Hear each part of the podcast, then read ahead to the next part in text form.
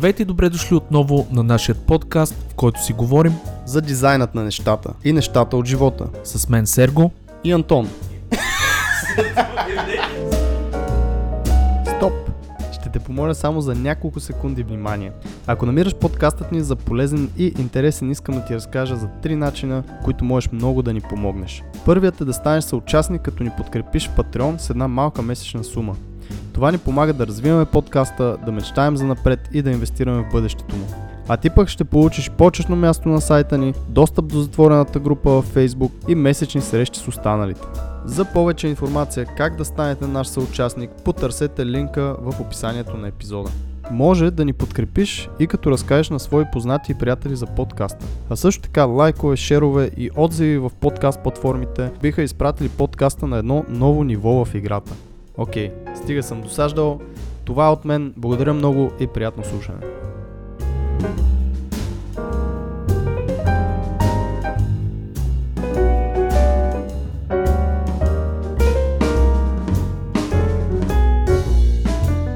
Скъпи слушатели, спомняте ли си епизод 65? Ако отговорът е да, браво, вие сте истински фенове на подкаста. Ако отговорът е не, нека да ви припомня. Епизод 65 беше с един много близък наш приятел и изключителен дизайнер, а именно Свет Симов, основателят на небезизвестната къща за шрифтове Фонд Фабрик. Фонд Фабрик са екип от фонд ентусиасти, които направиха световно име и смея да твърдя, прославиха българската кирилица. Затова решихме, че ако сме канели основателят на този страхотен екип, няма как да не поканим и основният му двигател. Човека, който стои зад изграждането на страхотните им продукти. Поканали сме главният оперативен директор на фонд къщата, Пламен Мотев. Каквото и да кажа за Пламен ще е малко. Това е човек, на който аз лично следя развитието от ден едно и много години по-късно благородно му завиждам за постигнатото. За таланта, за душевното спокойствие и вътрешен мир, за професионализма и най-вече за неспиращото желание за развитие и перфекционизъм. Този епизод за мен лично влиза в категория любими, изключително структуриран, изключително смислен и изпълнен с невероятна енергия и позитивизъм. Препоръчвам го на всички, които искат да разберат как се правят тези изключително сложни софтуерни продукти, каквито са шрифтовете. И как да се достигне едно световно професионално ниво. Няма да ви взимам повече от времето, оставям ви на Пламен Мотев и ви желая приятно слушане. Вие сте с дизайнът на нещата, вашият подкаст за дизайн и нещата от живота.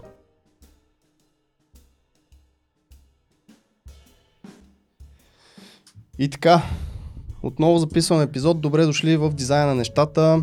А, епизод някой си след стотния, не си спомням вече колко бяха. А, при нас е Пламен Мотев от Фонд Фабрик, както разбрахме вече е COO, което е, предполагам, повишение над арт директор и креатив Creative директор. and Operational Director. Тоест имаш а, две роли в една, би го казал. Имам много лица, Много лица, много шапки. много шапки. В момента съм с една от тях на гости тук. Благодаря ви много за поканата. Накратко обичам шрифтове и помагам нещата да се случат в фон фабрика. Супер. Колко скромно обаче го каза, виж, а, а всъщност аз мога да ти кажа, че за мен ти си един от най-емблематичните хора, които дизайнват изобщо Ами не, не всеки а, се чеше сам себе си, Сергей, както понякога го правиш. Това е хубаво да има скромни Почваме с хора. шапките, защото това много ми хареса. Аз лично съм те виждал с една супер екстравагантна, така много яка черна шапка. Откъде тази страст с шапките, човек? Ами, от, от много малък, просто аз съм си носил шапки от сигурно 3-4 клас нон-стоп. Тогава, знаеш, се заребих да слушам хип-хоп музика и то в тази музика всички бяха такива малко свлечени по това време с шапчици, това, това и реално аз от тогава не спрях. Имал съм сигурно хиляди вече. А ти ги колекционираш или? Не, в никакъв случай не ги колекционирам. Кажи си по-честно. То това трябва да означава, че в Къ- къщи само шапки ще има. Кажи си честно, човек. Значи, аз гледай каква чутора съм направил и това нещо трябва да се суши, да се прави и така нататък. Слагаш една шапка и си готов. Затова си. Слагаш една шапка и си готов, първо. Второ, а, по това време а, си ходих, винаги, аз винаги съм си ходил с супер къса коса, сега вече си ходя съвсем без коса, ми е много свободно и ми е много добре. Много Така яко. Аз че- лятото, като се острижа, много добре действа. нещо. Аз съм гледал между е другото практично. нали сега шегата на страна, да, обаче аз съм гледал а, примерно хора си закачат тениски, имаше един пичак, дед колекционираш и те си ги опът върху рамки, много яко седи. Аз затова те питах дали си ги редиш някъде по стени, по такива неща. Ако трябва да съм така малко по искрено ти отговоря, човек, който не се привързва към вещи. По никакъв начин. Найс. Това е много от, важно. от дете ли ти е или си го наложил? Защото нали сега има едно движение на минималисти, ето всичко, дете не си го ползвал последните примерно 6 месеца го изхвърляш. Да, и едно идва, трябва да си замине друго. Спазвам такъв тип принципи. Не бих казал, че съм все още там, защо- защото да си минималист не е много лесно в а, нашето ежедневие и начина на живот, който водим, но а, като цяло от малък не бих казал, че съм бил някога привързан към някакви вещи. Това много ми пасна вече, когато почнах си развивам характера, интересите, така малко по-източни философии, чат-пат ме занимават и всъщност тотално съм поддръжник на непривързаността. Звучи много освобождащо, между другото. Аз Е, като но- човек, който е за, затрупан от Ти ако вещи. влезнеш, тях ще получиш Не, той пайка. влезе в офис. Качих се горе в офиса, Еми, в приятно тях е- място. е. Тях е в, в домашния му офис е по 10 Скла, склада ли имаш? преди? Да, склада. склада, който в кавичките, който така са го кръстил. А, ние по принцип ще минем сега малко за креативния ти път и графичния дизайн, но така и така сме на тази тема. Всъщност, какво ти дава този минимализъм и изобщо подобни практики, като, нали, като дойде едно нещо, трябва да изхвърлиш друго нещо. С какво ти помага според теб? Ами, с а, една чистота на мисълта, освобождавам главата си за това да мога да насоча енергия и мисъл в а, важни за мен дейности, направления и липсва обремененост, защото когато съм заобиколен от много вещи и от много неща, които за мен имат и някакво значение, съответно това ангажира по някакъв начин мозъка. Къса ти дал от И подсъзнателно. фокус. Да. И подсъзнателно, защото аз това съм го, точно в тия минималистични движения, защото много малко съм закъпал в тях, но съм видял това онова. А, нали, има една теория, че ти дори да не разбираш всъщност, че примерно в шкафа ти има е така, всичко е нагоре с главата, дори да не мислиш, че това ти влияе, всъщност ти влияе и когато подредиш нали, всичко, има то нолинг принципа, то не е принцип, то е аранжиране на елементи на 90 градуса, все едно са в някакъв грид, нали, има такива картинки, да си взел примерно 40 000 болчета, някакви механични елементи и всичко е подредено така на 90 градуса. И това за всеки някакси действа успокояващо и изглежда яко. Абсолютно, само че да не стига до крайен предел, такъв да си OCD вече, нали? всичко да трябва да ти е абсолютно подредено, защото аз пък имам то, то не си личи, но имам този проблем на мен, примерно, ако... Никой не е разбрал. Никой не е разбрал, но, но го имам този проблем.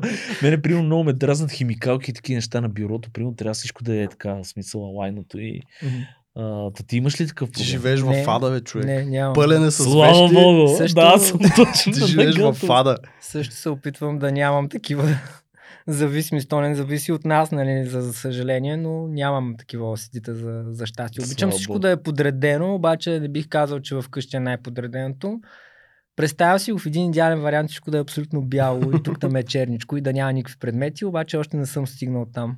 Според мен като графичен дизайнер това неминуемо искаш да си, да си такъв, в смисъл да ти е подредено. Това помага ли ти в, в дизайна изобщо или оттам ли се инспирира, как, как точно се случи тази връзка? Може би тази естетика, първо като естетика, не като усещане, съм я възпитал с годините, защото като бях малък си бях доста такъв разхвърлен, хаотичен, Пламене, управи си леглото. луда глава. Беше много зле положението. И това си го възпитах с, с, с времето. Може би тръгна от естетиката, но после тя прерасна в някакво усещане просто за чистота и подреденост, което имам нужда от него. И когато не мога да си го набавя, ми е много важно да си го набавя не през физическия свят, а някакси през някакви малки ритуали, медитации и такива неща. Я разкажи повече за това, защото това много ми харесва. И ще почнем, ние малко отзад напред ги тръгнахме нещата, но източни, ти каза, източни философии, медитации, примерно, е, тия неща, кажи две-три думи, как ти помагат също в работата, примерно. Ами, помагат ми изцяло в а, живота, нали, в ежедневието и съответно няма неминуемо се отразяват и на, и на работата.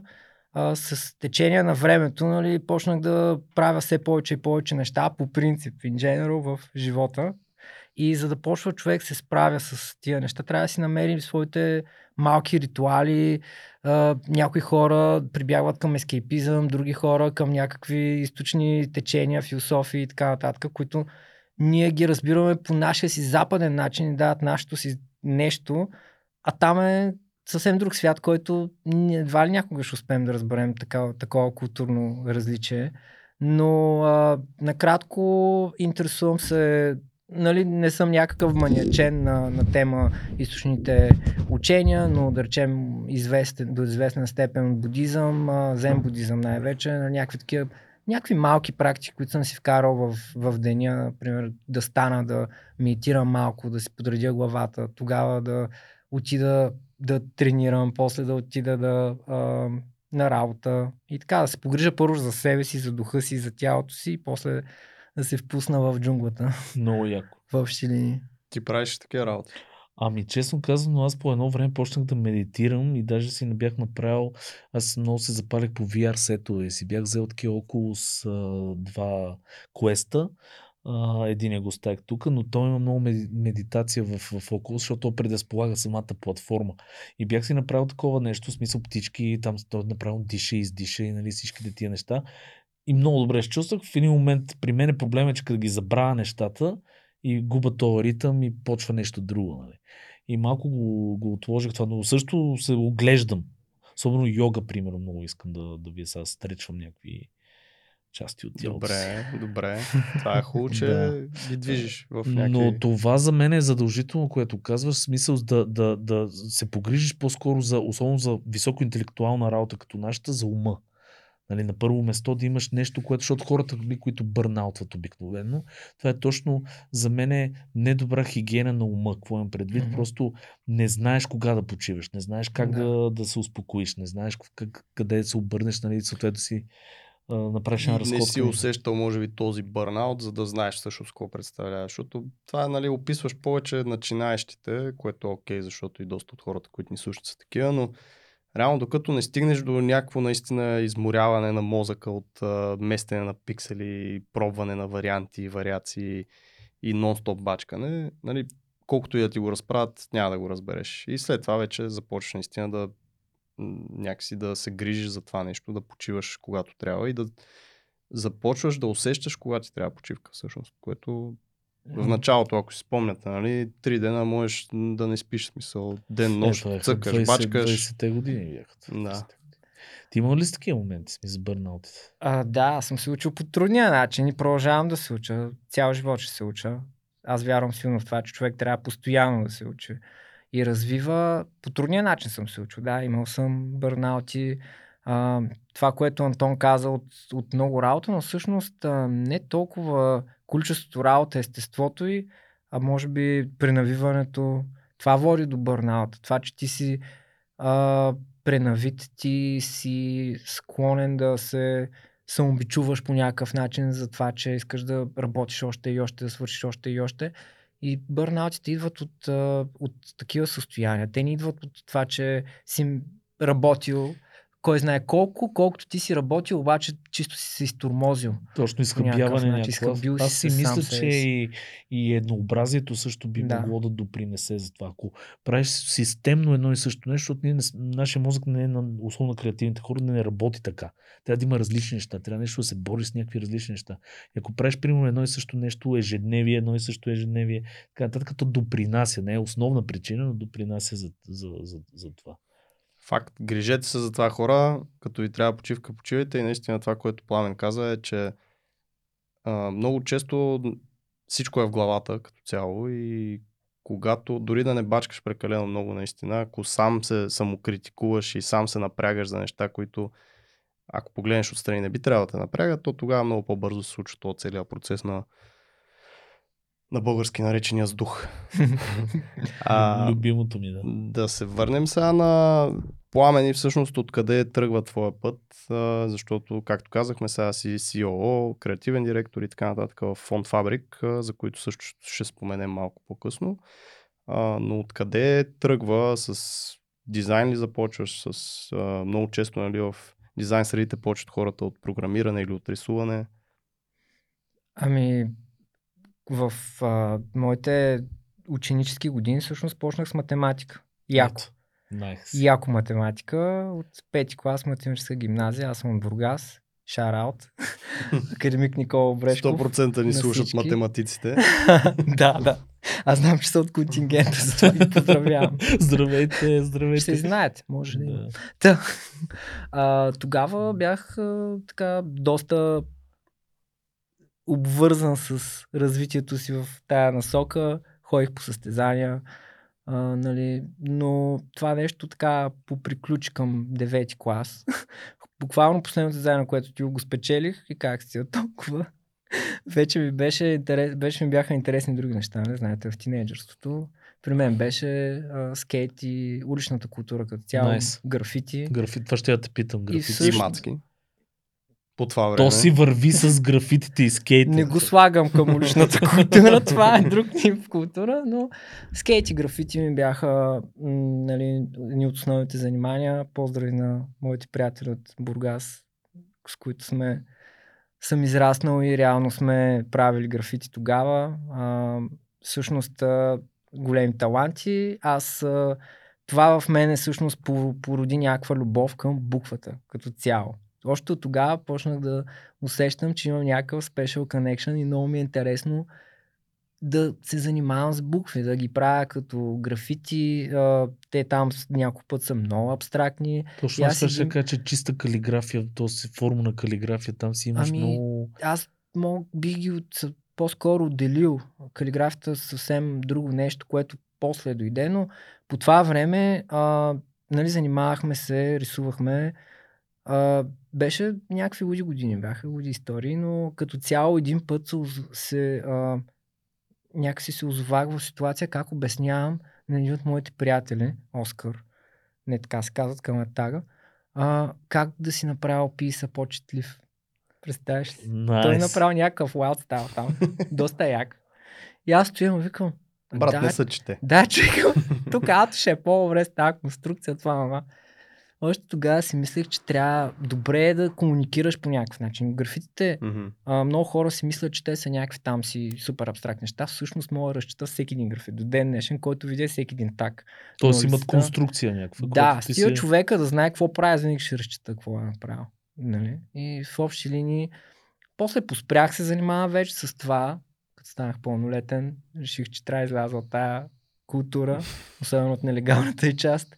И а, лека по лека реших, че ще се занимавам с дизайн тогава, защото математиката ми вече не беше много интересна. Тогава беше бум се кандидатства с архитектура.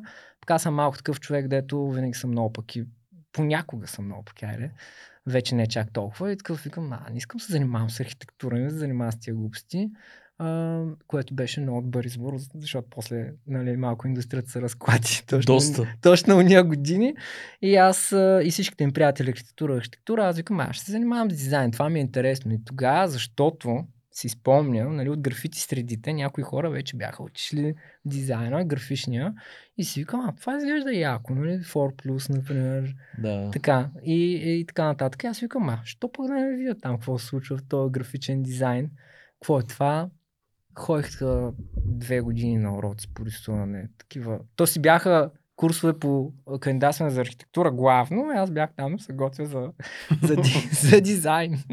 И реално тогава... На такъв мислиш ли си, абе тия тук смешните за Не, не, архитектура супер бях. готвят. Не, не, глупости. Супер бях окей с това. Мен беше интересно, защото аз обичам много геометрия. И там нали, има супер много, а, реално, много е заложено.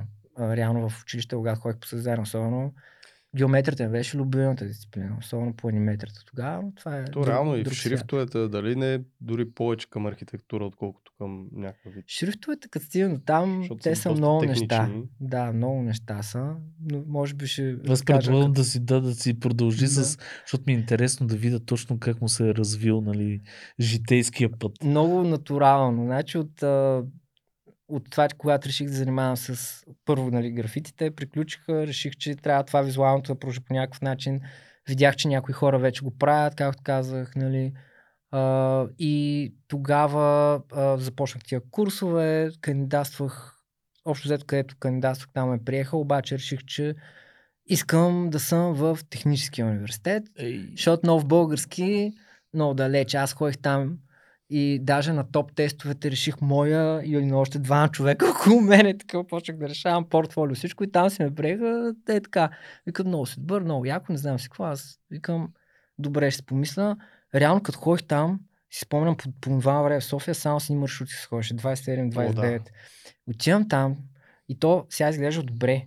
Обаче преди не беше така. И някакви къщи гледам някакви дворове с кокошки. М. Някакви е такива В истории. дълбоката степ.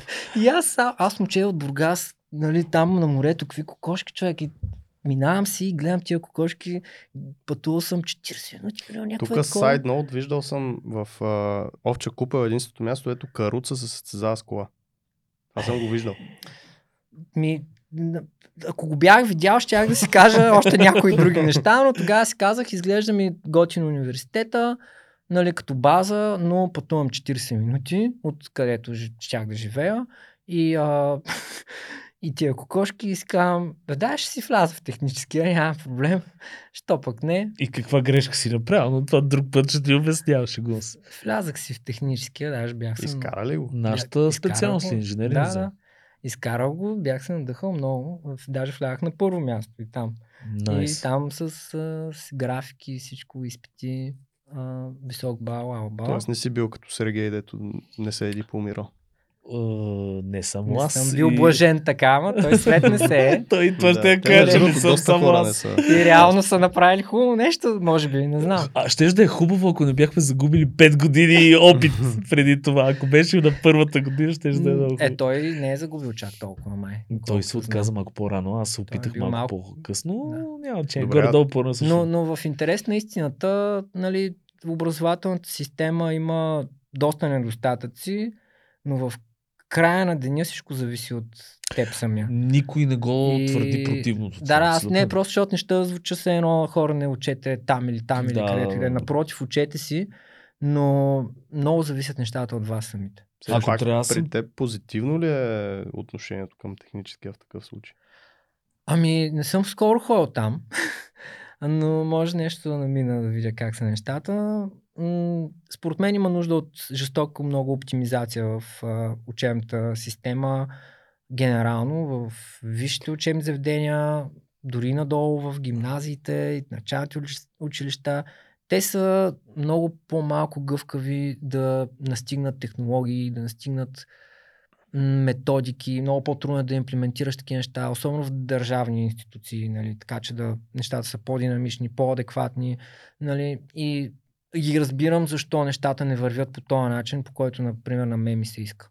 И, си, и разбирам защо, примерно, аз ако разгледам следната ситуация, а, ако си млад човек и искаш да, да напреднеш и да, да речем в някой занят, да станеш дизайнер. Хайде да говорим за дизайн. За мен най-успешното нещо, което мога да направиш е, окей, ако искаш да запиши университета, и doesn't matter, do it, твой избор. Но това, което аз не съм направил, но знам, че може би ще даде най-добър резултат е намери си ментор. Намери си ментор. Опитай се да почнеш да решаваш проблеми, задачки. А, намери си стаж. Тоест практика. Да. Теория плюс практика задължително и ментор. Ментор е, И може да би... не чакат петата година след Да. като завършат. А, добре, всъщност от твоя опит, сега като знаеш абсолютно всичко, би ли записал отново технически, ако се върнеш назад във времето? Тоест, при теб как е било? Ако мога да... Ако имам това знание, което в момента, а, нямаше да запиша техническия, нямаше да запиша никой университет. Щях да се обаря на себе си от бъдещето. А, ако, се свържат. Ако имаше такъв да си направя, да, да помоля Пламен да ми помогне, за да стане шрифт дизайнер, а, да, ми, да ме ориентира с ресурси, с задачки, да се чекваме веднъж месечно, дали съм ги направил и по този начин щях да взема за 6 месеца това, което не мога да ти дадат и 5-6 години ери, никъде. Да не говорим, че това нещо ще, това ти е безплатно. Хората Да. също това е, не, не мисля, че дори получават смлян ресурс от човек, който е работил при 10-15 години в някаква сфера практик, който им го дава на добра воля това цялото нещо. Им казва, ето, аз ще науча как да го правиш това. Да, всъщност. Това е супер ценно. Или дори ти дават пари, ако отидеш на правилния стаж. Защото то стажа Ако се е някакъв стаж, вид да, менторство. Говорите за... Да, да. Форма чисто менторство. По принцип стажа би трябвало да е някакъв тип менторство, но за съжаление, а, нали, не е винаги, много Не добре винаги знаем. има Някой време, път да, е за- черна работа, друг път е общо взето някои работодатели се отнасят по така с досада към стажанти и така нататък. Нали? Да. За мен е в идеалната форма стажа трябва наистина да е менторство, но точно заради това стажа е огромен ангажимент. Аз съм имал Мгм. вече 6-7 стажанта. И то е като да имаш член, член от екипа, който ти обучаваш. Аз а, много обичам да давам знания. А, нали, ако почувствам, че мога да съм полезен, винаги ще гледам да го направя и на никой не съм отказал, който ме е потърсил. А, същевременно нали, хора като guest lecture някъде да, да водя от време на време. А, затова, за мен това е много важно нещо. Предай нататък. Това, което ти си получил, предай нататък, за да може нашата среда да е по-добра. Звучи Да. пак зен и будизъм. Не, не само чисто и Оттам се практически, едно. ако се замислите, колкото повече расте средата около нас, толкова повече здрава конкуренция ще има, която съответно пък ще прави по-добри продукти, които ще донасят повече на всички. Нали? То това е идеята.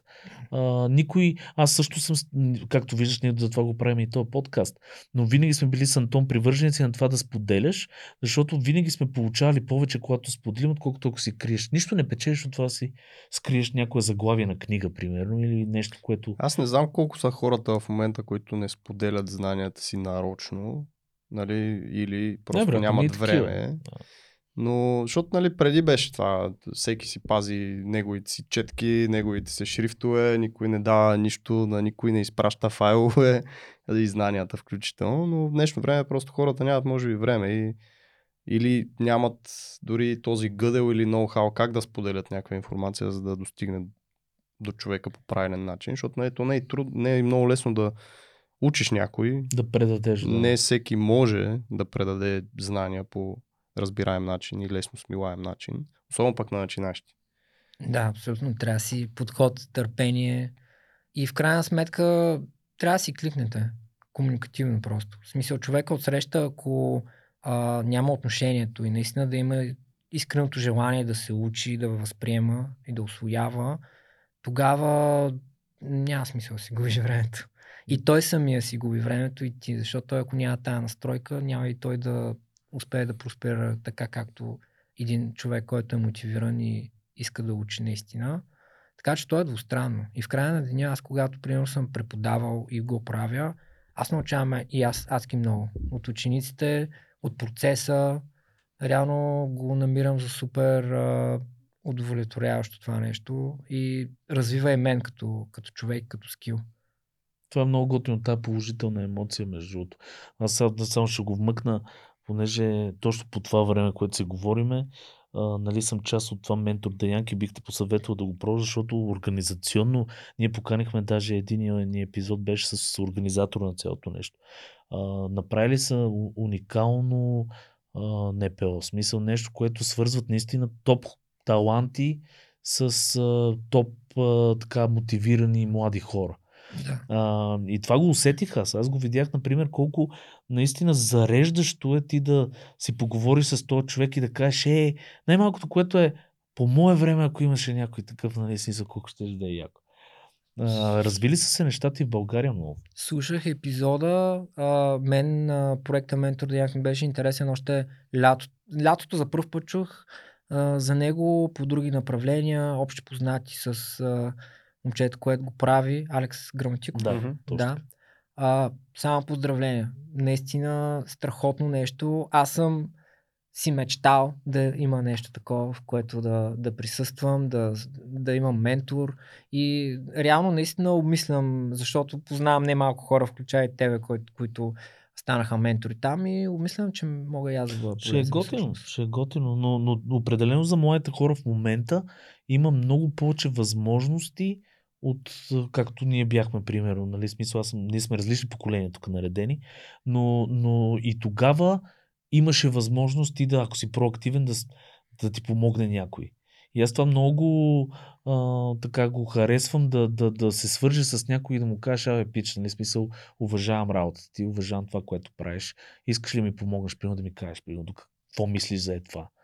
А, И това е съвет, нали? Смисъл, който ни слуша да, да го прави. Сега тия хора не винаги имат времето нали, да обърнат внимание, не винаги имат а, възможността да обърнат внимание, но при 90% според мен винаги ще върнат фидбек. Ако трябва да дам съвет към младите хора и не само младите, защото ти може да не си млад и пак да ти трябва менторство, може да искаш да, Да поемаш някакъв, така да някакъв го друг ка- кариерен път.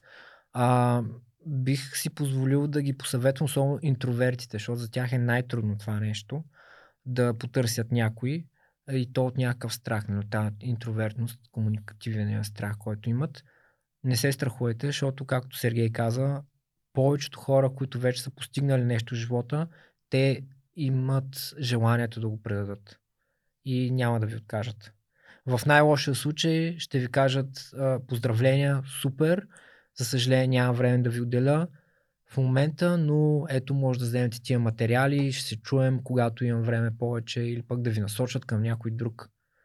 Аз сега се замислям колко е и дали всъщност това е по-ценно от такъв пърсонал подход към някой конкретно да ричаутнеш или писането в групите в Facebook, примерно, където нали, ще получиш по много и различни мнения, обаче пък няма наистина да са толкова персонално а, обърнати към теб. Защото във Facebook, като отговаряш, ти не винаги отговаряш за да помогнеш на човека, заради нали, различни причини може да има под поста да си сложиш и твой коментар. Та, всъщност това, което казвате, може би е по-добрия вариант. Наистина да намериш няколко човека, един, двама, трима, да се опиташ директно а, към тях да ричаутнеш. Както казахте, според мен също повечето. Най-малкото ще отговорят, нали, в момента нямам време, което е абсолютно fair enough. А, добре, в техническия си, всъщност а, ти се зарибяваш нали, по думата, по буквите и комуникацията като цяло още от графитите, но тогава предполагам не си знаел, че има такава нали, индустрия доста кипяща и добре Аз и в и техническия не знаех колко е кипящ. Кога разбираш? Кога Колко е разбираш, кип- че може да се правят пари в Ух, а, за индустрията, ако трябва да говоря, те са малко mixed feelings, не е чак така кипяща, както си мислите, доста е тъв положението, много е конкурентна, но може би пак ще го една идея по-натам да го изместя в разговор, защото а, е, нямал съм представа по това време за тая индустрия, така наречена. Мгм. А, просто а, обичах типография адски много. А, това, което ме запали, беше изчистения швейцарски стил, international стила.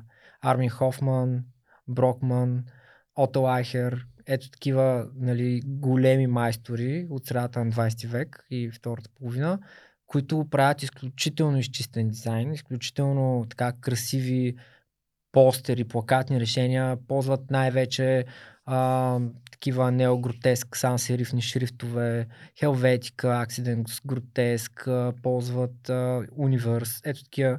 И това ме запали страшно много. И почвам да си мисля, окей, тия дизайни са богове за мен. Страшни, страшни са просто. И си викам, добре, ама та, тия букви, защото те дават на преден план изключително много типографията. И това е най-силното средство за комуникация. Едно от най-силните средства за комуникация. Без типография не може да го предадем. И почнах се интересувам, окей, кой ги е правил тия шрифтове? Какво става тук? И почвам да гледам сега Пол Ренер, Футура. Почвам да гледам Ейдриан Фрутигер, който е направил безумно много шрифтове от най-любимите ми. Авенир, Фрутигер, Универс, който е по-добър от Хелветика, поне според мен. Хелветика. А, нали, все, все такъв един стил шрифтове и оттам почнах се запалвам да гледам какво случва, кои са другите стилове шрифтове. И намерих един блог I Love Typography, който до ден днешен за мен е най-добрият блог за, за типография. Да, най-много knowledge и малко по-на advanced level. И аз съм някакъв студент към по това време, обаче страшно заребен. Аз бях тотално обсесивно такъв разстройство, само шрифтове гледам, разбираш, нон-стоп. От някакви руски сайтове, от някакви тайни групи в VK, постоянно свалям шрифтове. Гледам, а, гледам ги в иллюстратор, правя ги в Outlines, постоянно почвам бях много чалнат вече. и така си викам, много ме кефи това. И никога не съм си мислил, че ще го бачкам. Никога. И си даже не знаех как стават нещата. Почнах да се интересувам там, какви софтуери се ползват, обаче не бях изобщо действал. Другото нещо, което, нали, запознайки с основните типове шрифтове, с класически антикви, после през по-модернистични, нали, будони, примерно, като такъв тип шрифтове с висок контраст и рифни също много ме кефят. Общо взето всички, всички шрифтове обичам, даже комикса аз обичам. Няма. Това ще го задам този въпрос. да, и няма лош шрифт, има лошо използван шрифт. Общо. Това съм, да, това съм го чувал между другото и наистина е така. Ако си добър майстор по какъвто и какъв, каквото изразно средство отида, ти ще намериш начин да го инкорпорираш добре, да го представиш. Всичко е контекст. Смисъл, Не. ако, не, ако не успееш да нацелиш контекста, подбереш правилно изразните си средства, да ги обединиш в една добра система, да комуникираш по най-ефективния начин, тогава вече става или комично, или някакси не окей. Всичко е контекст, всичко е от теб самия как избираш израз, изразните средства. Няма добър и лош шрифт. Знаеш, кое ме изкефи при теб? Това, което ти каза и според мен това е абсолютно правилният път. С любов към това, което искаш да правиш. Тоест да не мислиш за, както в нещо време според мен малко се е измества и хората мислят първо за материалното, след това нали, за интереса към, към това, което правят. Аз съм като тебе, смисъл от гледна точка на това, че мен интерфейса, когато започнах нали, да го правя истински, са вече е малко по-различно, но тогава, когато го правих, а, имаше някаква страст към това да се опитвам да правя този Game UI. Беше ми интересно, исках да го правя. Събуждам се посред нощ, примерно, правя някаква скица, нещо ми е хрумнало. А, кой е правилният път, ако сега трябва да посъветваш, примерно, някой млад дизайнер, ако иска така да, да се развие, примерно, в някаква сфера? Кой според теб е правилният път? По този начин? А, или пък, примерно, да опита много неща? Ами, аз съм опитал също много неща. А, не съм а, правил шрифтове, както казах, изобщо. То според мен това нещо, нали, съм, гордо, може да се каже, че съм самоук, обаче а, съм започнал пътя си доста стандартно. Аз съм правил а, стандартен графичен дизайн, дигитален, печатен. Много ми беше и до ден днешен ми е любопитно и ми е интересно да правя брандинг проекти.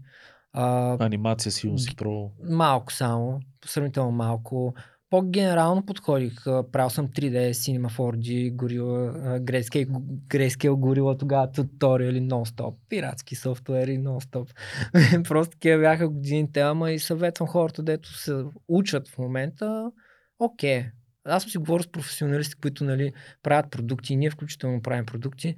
Ние ги даваме на студентите безплатно. Няма проблем. Учете, когато тръгнете да си ваете хляба, имате клиентите, тогава това нещо ще го бюджетирате, тогава ще може да си го позволите нали, вече по този начин.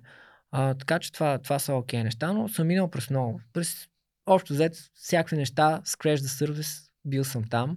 Web даже съм правил. даже тогава по едно време, като имаше един продукт Adobe Muse, който mm-hmm. фелна много а, така, много красиво. много красиво фелна. А, и аз като го изкараха, и аз бях такъв, е това е. Това ще правим. Но в крайна сметка шрифтовете си ми бяха най-голямата любов а, и също така калиграфията, летеринга. А това ти неща. помогна, в смисъл, че си пробвал много неща, да намериш точно това, което харесваш или? Помогна ми, аз винаги съм знал какво обичам страшно много и това бяха буквите, а, но ми помогна страшно много в работата след това, защото сравнително бързо нали, се наложи, по, по едно време се наложи да арт директвам, нали, а, в фонд фабрик си правим всичко сами, визии, всичко. Реално трябва да можеш не само шрифтове да правиш, ами малко по-генерално Генерализъм малко да, да повече. подходиш към Да. нещата и за един примерно за арт директор е, да, мисля, че доста е жизнено важно. жизнено да важно, направо задължително процеси, да, да, да, знаеш целият дизайн от всякъде, къде да. какво. А, спомена калиграфия, летеринг. Разкажи малко за разликата, какво е едното, какво е другото. Шрифтовете какво са всъщност? Да, ами по това време, с- нали, както казах, аз не се занимавах с шрифтове. По-скоро любителски почвах да изследвам материята на буквите отвъд графитите, които вече бях по някакъв начин. Там също вършава малко. А, и почнах да викам си, вау, това калиграфията е страхотно нещо. Нали? Реално калиграфията е а, изкуството на изписаната буква. А летеринга е изкуството на рисуваната буква. И двете неща ми бяха страшно любопитни. Тогава точно беше страхотна вълна и популярност набираше Покрас Лампас. А, не знам дали така е ударението. Шараут Раша. Не, М. пак Рас Ламбас. Е, Окей, да. Но anyway, да, той. а, както и а, Лука Барселона, такъв тип артисти. Ти гледаш, а, представят а, калиграфията по някакъв много по-съвременен начин. След това, естествено, като задълбах нещата, изпитвам изключително удоволствие да гледам класически тип калиграф, всякакъв. So, много ми е лесно да определя на кой ръката му трепери, кой е истински майстор и просто изпитвам невероятно удоволствие да гледам истински майсторски неща. Просто това е, това изкуство е велико. А, пък и е първо образа на това, какво правим в а, писмеността като дигитални шрифтове също. Да, да, от или абсолютно от всякаква древност е, всичко е Да. символи. А, също а, самия летеринг пък, той а, също ми е бил много любопитен, защото там също се случват много а, така интересни експерименти, там вече по, по-рекламно като подход бих казал. Летеринга бих казал, че има малко повече приложение в в комерциален, може би, дизайн. би Да, една идея. Макар, че калиграфията също може да бъде супер комерциално, защото всичко може да бъде и затова аз съветвам хора да не ги мислят ти неща за парите. Стани си майстор в това, което правиш. Даваш ли стойност, ти ще получиш. Точно е това. е. Първо страст, насоченост и след това си идва. Даваш ли стойност, ти ще получиш неминуемо. Не ги мислете тия пари. Аз никога не съм мислил, ще се занимавам с това и това и да правя пари. Нали? Пос- Това за мен не може да е водещо, защото ти, ако го правиш по този начин, ам, прибираш се, не знам, за мен си, душата ти е умряла. Ако не правиш нещо, което наистина обичаш всеки ден, или поне не, те се могат опитваш. да работят в симбиоза в един момент. Обаче Да. да. стартираш с това, просто си режеш, според мене, насочва си мисълта на друго место, ще ставаш комерциален. Тоест ти малко или много се опитваш вече да, да изкар... целта ти е изкарването на пари, започваш да следваш трендове, които ще ти изкарат пари. Да. А не да се опиташ да направиш нещо, което е твое уникално, защото и това трябва да го има, нали? Смисъл да си намериш пътя в цялото. Водещото, според мен, трябва да е самоусъвършенстване и достигане на добро ниво, удовлетворение. А когато водещото е просто да извадиш пари, ти губиш нишката и генералната цел, а тя е да, да, да си най-добрата версия на себе си. Когато го правиш само за пари, просто отиваш, правиш нещо за 8 часа, прибираш се и that's Абсолютно. it. Така е. И в такъв случай, дори да сте на тази позиция, е важно тия пари, поне които ще ги изкарате, да ги вкарате в нещо, което Да. ще доведе до по-добрата ви версия. Именно, всеки трябва да е пари, но окей, извън работа, да работи Да. върху себе си. Окей, е това. В смисъл не казвам, че не е окей да се бачка за, за парите. Повечето хора го правят, трябва да си плаща на сметките, много ясно. Аз мисля, че по-голямата част от хората, които ни слушат, а, просто в тия сфери, креативните, дизайн, иллюстрации, 3D-та, видео, анимации и така нататък, повечето хора започват, защото им е интересно. Тоест, а, това, примерно, защото съм получавал въпроси, примерно в софтуни, нали, добре ли се плаща, добре ли се изкарат пари. А, според мен те се интересуват нали, до някъде допълнително на това нещо, но то не би било дилбрейкър за много от хората. А напротив, като кажа прямо, че UI UX е доста добре платена сфера, това е просто един допълнителен бонус, който пък може да ги мотивира наистина. Защото наистина в тия сфери малко хора бачкат, които започват да бачкат, които не им е интересно. В последствие, вече като почнеш да влизаш в въртележката, там може би почва да се губи интереса, почваш да го правиш вече само за пари, за работа и така нататък. Може би аз така по-скоро би ги погледнал нещата. Да, така би трябвало да бъде. Защото има и го и другия момент. Сега има хора, които още не са, примерно, знаете, с едно време беше с тези сток банките. Всеки щел, не щел, нали, влиза вътре да пуска картинки в шутер сток, да кажем, защото ще изкара някакъв долар от цялото нещо. А, има го и момента, в който нали, това ти е а, Стартираш. Да, разбрахте. Тоест едното Но- е да направиш нещо, колкото да изкараш Да, някакви индийците пари. са голям пример, аз много ги обичам. А, а, нали, в, а, защ... ще си позволя да го кажа това, за, особено в нашата сфера, защото нали, при тях не знам каква е първоисточника на цялото нещо, но там примерно много по-голяма група от хора, които не се опитват да се самоусъвършенстват, се опитват напротив по някакъв начин да вземат от тук нещо, да го продадат ето тук. И пак за мен това някакси идва по по-напред в, във времето. Тоест, може би хора, които вече са а, нали, започнали, стигнали са до някакво ниво, работят на някаква работа, намерили си някакви клиенти, нали, те по-скоро трябва да внимават за точно това да, да останеш заинтересован от работата си, да останеш нали, с тази любов и тази страст към това нещо, защото лесно се губи. Да. Как оставаш в, с любов това, което правиш? Защото и в толкова дълго време, когато го правиш. предполагам, че си имаш нали, някакви процеси, рутини, които и особено като си вече на по-менеджерска позиция, предполагам, че имаш дни, в които правиш неща, които не те кефат. All the time. Но това е част от играта. А, голя, голя, по-голямата картинка, това, което ме води. Не day to day, какво се случва. Мгм. голямата цел. А, това, което беше в началото за мен е изключително интересно, а, че създаването на шрифтове всъщност е част от един процес, който е вече хилядолетен.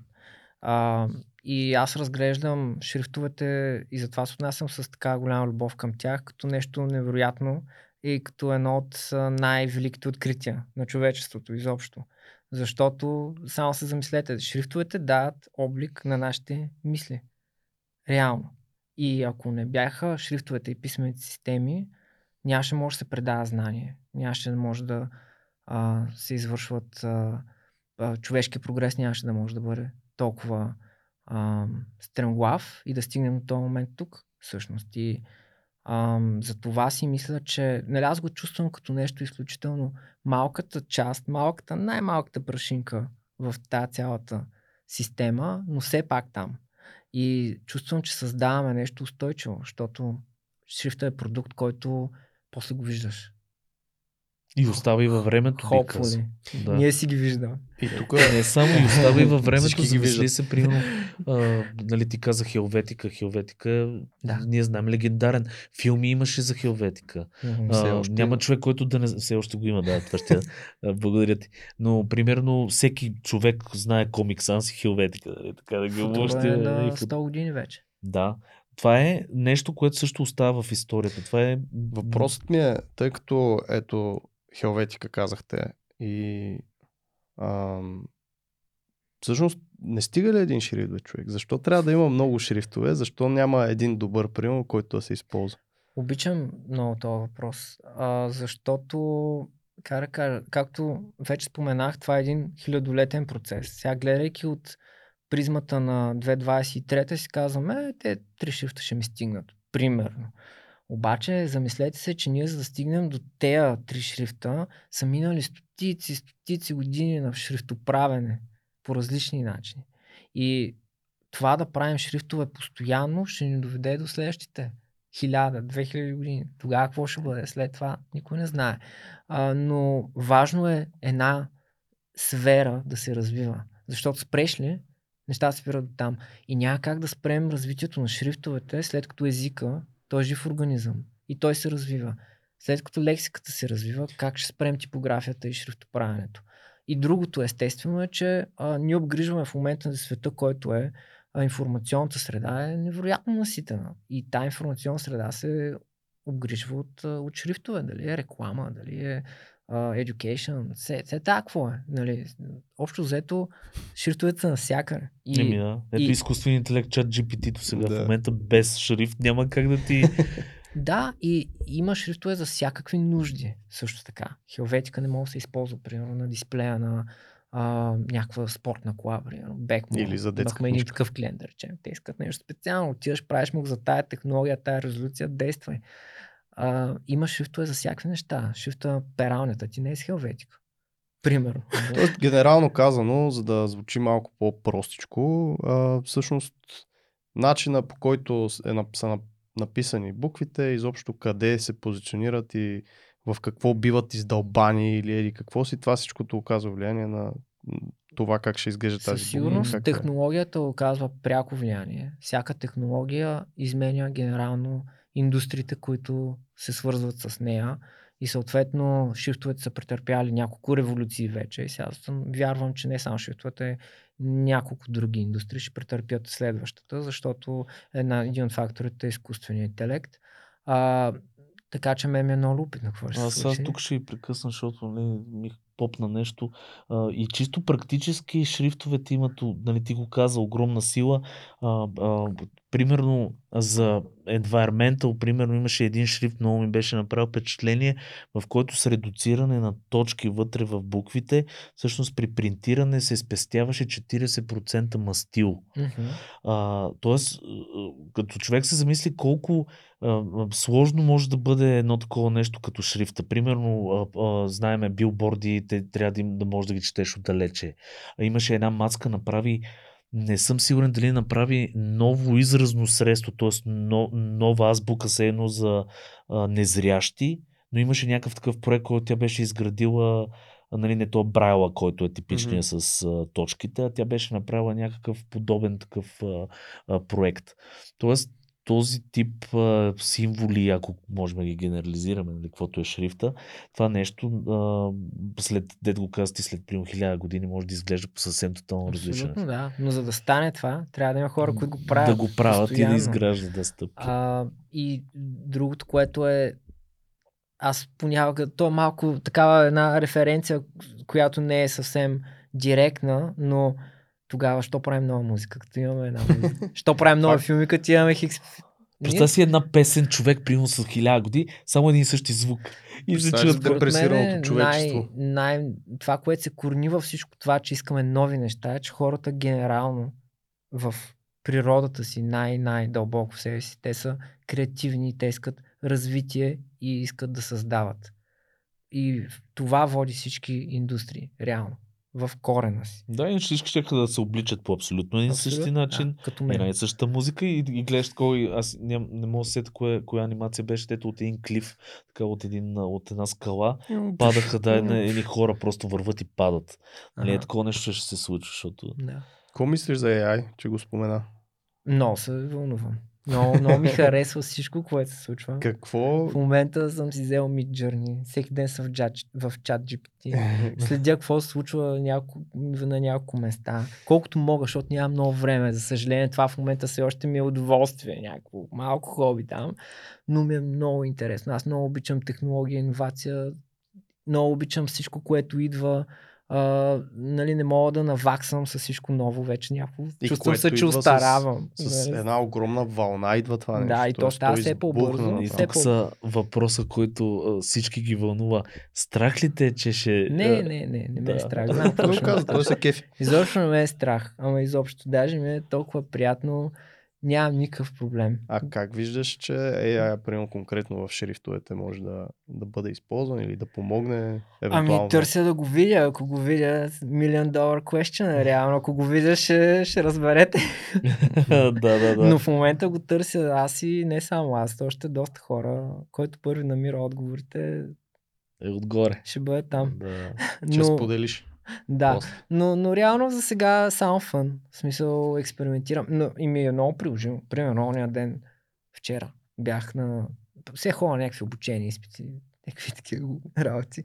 Ходих те влече. Да, да. Ходих на такова, на, на English C1, да си повиша нивото, защото такъв постоянно комуникирам в работата с чужденци и то някакви са такива, някои са по-креатив, хахо-хихи, някои са от Испания, такива не говорят много добре, други понякога от Китай, там каква трагедия, а понякога а, говоря с хора. British Да. English uh, Managers. Много често са такива, примерно. И аз съм такъв супер фрустриран. Когато съм с креатив отдела, топ.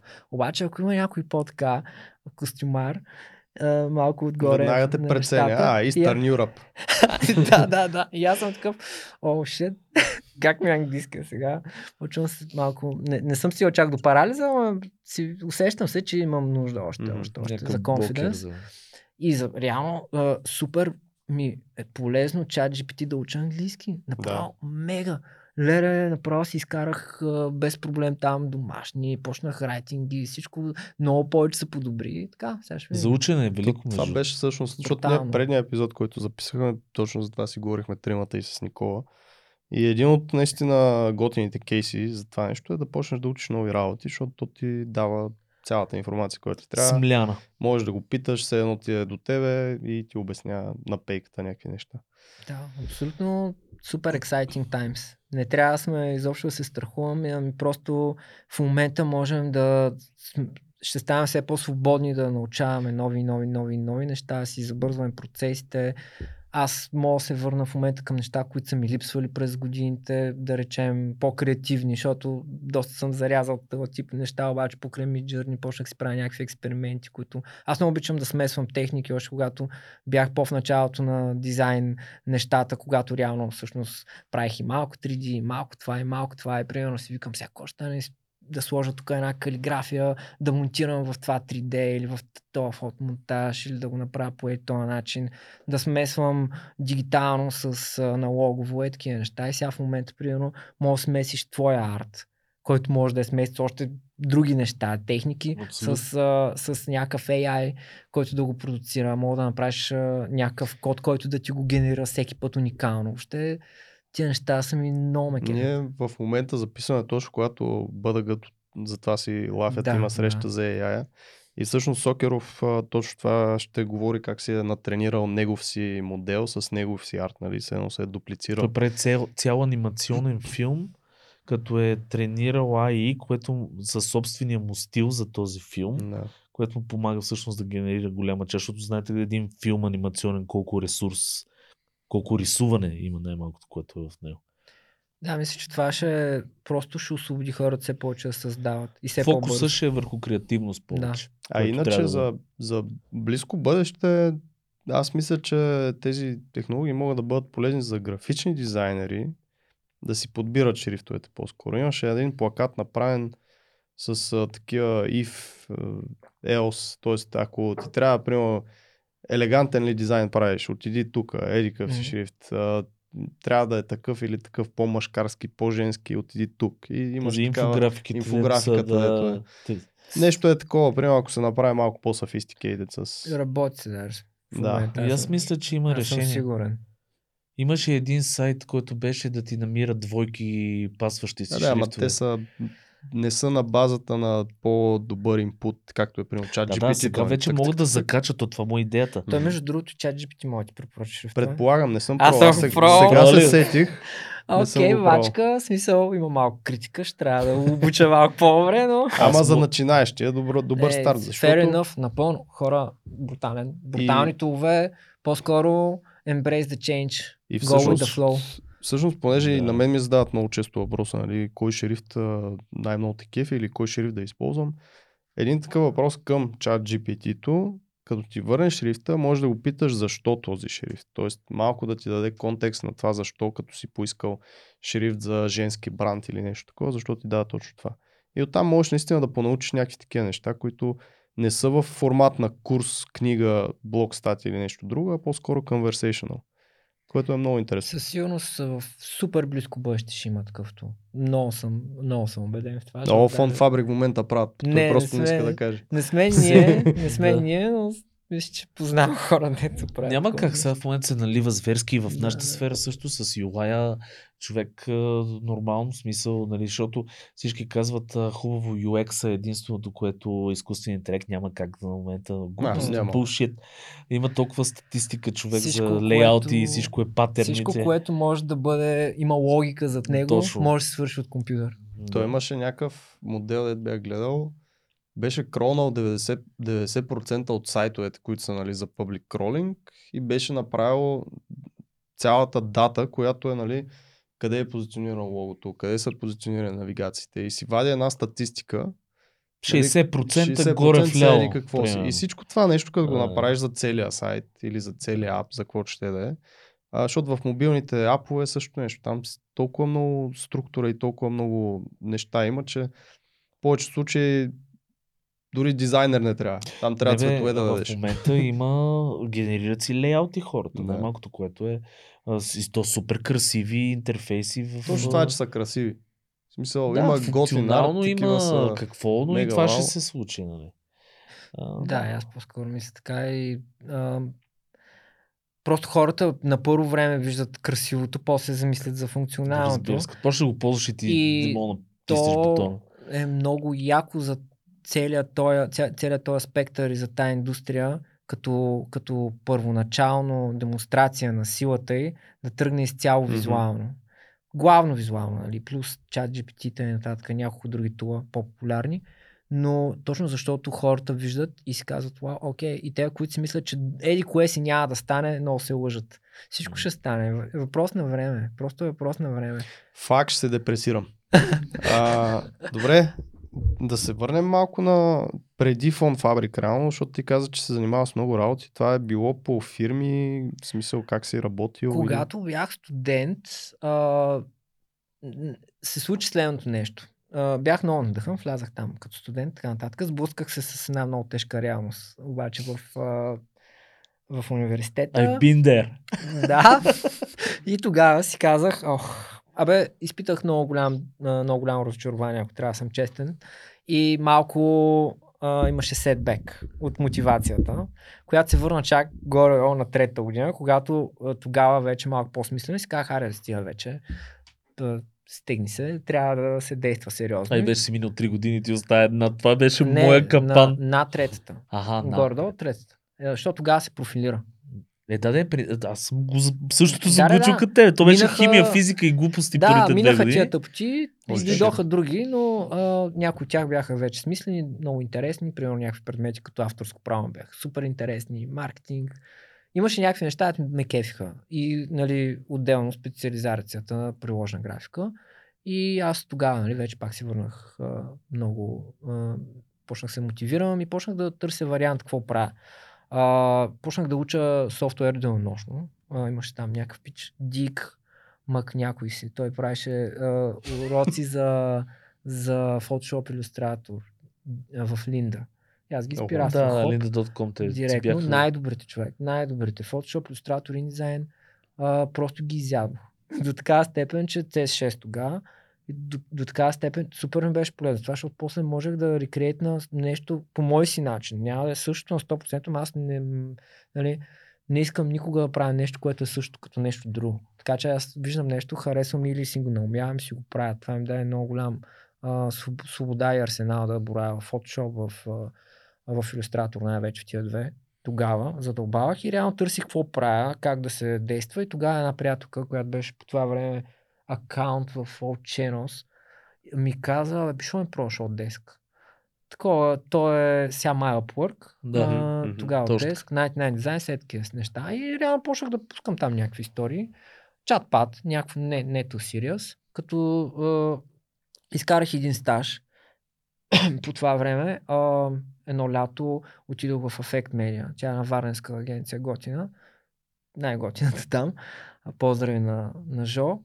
А, и а, там също сме насочи един друг а, пич от Бургас, а, Светло Станков, Умано Знам да. а, графичен дизайнер. А, и да, той тогава бачкаше по това време, точно, а, точно се шифтваше, нали, каза, аз ще се прибирам в Бургас, обаче отиди там, малко стаж, това, там запознах с мега яки хора, с Антония а, Нитра, която е до ден днешен арт директорката, обаче тима беше топ сила. А, Петко от Марка а, колектив, а, Роската Мазурски, който тя занимава баш с UI UX. Потенциалните гости. Да, и един пич свилен, който той си е в Америка. А, от години години живее там, но просто си от Варна и летата си идва и тогава беше той на стаж. Той е голяма сила. Той има един от най-големите а, дизайн а, канали, социал канали в TikTok. Найс. Дизайн, какво беше? Secrets. Нещо от сорта. Check it out. В смисъл брутален. Той е такива 15 секунди контент ги смила, примерно, защо вратата дръжката е каква си. Дизайн Secret, сеш се? Да, Да, да, да, яко. да, да. Брутално яко. Иначе той е повече фен на long form. И той си има под- подкаст, много нищи, много нищи технологии, много нищи, всичко, всичко ново, cutting edge е там. Подкаста, знаеш как се казва. А, ще ти го пратя. Disruption Tier. Айде, ще го Дали сложим не беше като Disruption линкчета. Tier, нещо сорта. Той, примерно, правеше интервю с този човек, дето нашумя един кейс в Колорадо Art uh, Competition, де спечели с AI. Е, Е, той направи да. интервю с него, беше Nice. някакво много смешно, много яко. А, да, proof a point, че технологията е тук. Абсолютно. Та всъщност е такъв Dream Team беше лудница. А, Райна, която, която е копирайтерката. Там Да, да ме си изкарах едно брутално яко лято имах. Значи си научил страшно много тия. хора. Много хубава Доста среда си научих, попаднал. защото просто те бачкат на много високи обороти. Беше много яко. Имаше там, те имаха един много просторен хубав офис и вътре влизам аз и един папагал. Такъв Да. Ара, такова синьо зелено, голям, огромен папагал беше, човек беше много, много фън. То папагал лети през нас. Кацати, Някаква дерете. атмосфера, някаква. Е, премести това, направи логото по-голямо. Още беше бебе, не го беше научил Джоро И говори «Го тия работи. Го пак! Не ги беше научил още тия работи, беше мъничък тогава бебе. Бебе, ама огромен. Да, работа. И тогава беше много яко, понаучих някакви работи, много ценни уроци си взех най-вече не толкова практически, нали, да станеш keyword дизайнер, как да стане за 3-4 месеца, но по-скоро като начин на мислене, да видя какво е в индустрията. Аз реално тогава си мислех, че това искам да правя. В смисъл не, че искам толкова много, ама си го представях, че това ще правя. Ще се занимавам с реклама. До момента, в който свърших там с Тео нещата, м- тръгнах се дипломирам, алба, направих си един проект, всичко ще е много добре. Беше жестоко, между другото. Какъв е бил проекта? Ами, а, реално, когато тръгнах да правя дипломния проект, вече, нали, пак казвам ти, че вече исках да се занимавам, много бях, бях отново мотивиран да занимавам с дизайн. И тогава, малко при това, бях направил един друг проект, който беше свързан си с дипломия по някакъв начин. Проект, който беше първоначално, беше, може би, най-смисленият проект, дето някога съм правил. Ever. А, доброволен беше а, към а, една институция, която е а, към а, болница за детска церебрална парализа. Тогава една доцентка ме потърси на времето с, по, по една, чрез познати с идеята да направим а, езикова система за деца с специални потребности. разкош. И аз тогава, нали, от никъде, просто си казах много ясно, искам да направя нещо смислено един път живота ми. живота. И супер много, нали, а, го ембрейснах това. Веднага си направих някакъв а, бърз тим от 2 на 3 човека, които да ги рисуват. А, защото те трябва да са комик стайл, Мгм. трябва да са доста опростени. Те не бяха художници хората, но так, по някакъв начин измислих как да го направим като да е консистентно, с какви материали да ползваме, как ще го обработя след това. И цялата идея беше да се направи една а, книжка от такъв тип пиктограми, които иллюстрират различни действия или състояния, гладен съм, жаден съм, Мгм. така нататък, за да може децата да си ги, а, те да се режат, да може децата да комуникират с тях, да ги нарежат, защото те имат а, затруднения в комуникирането.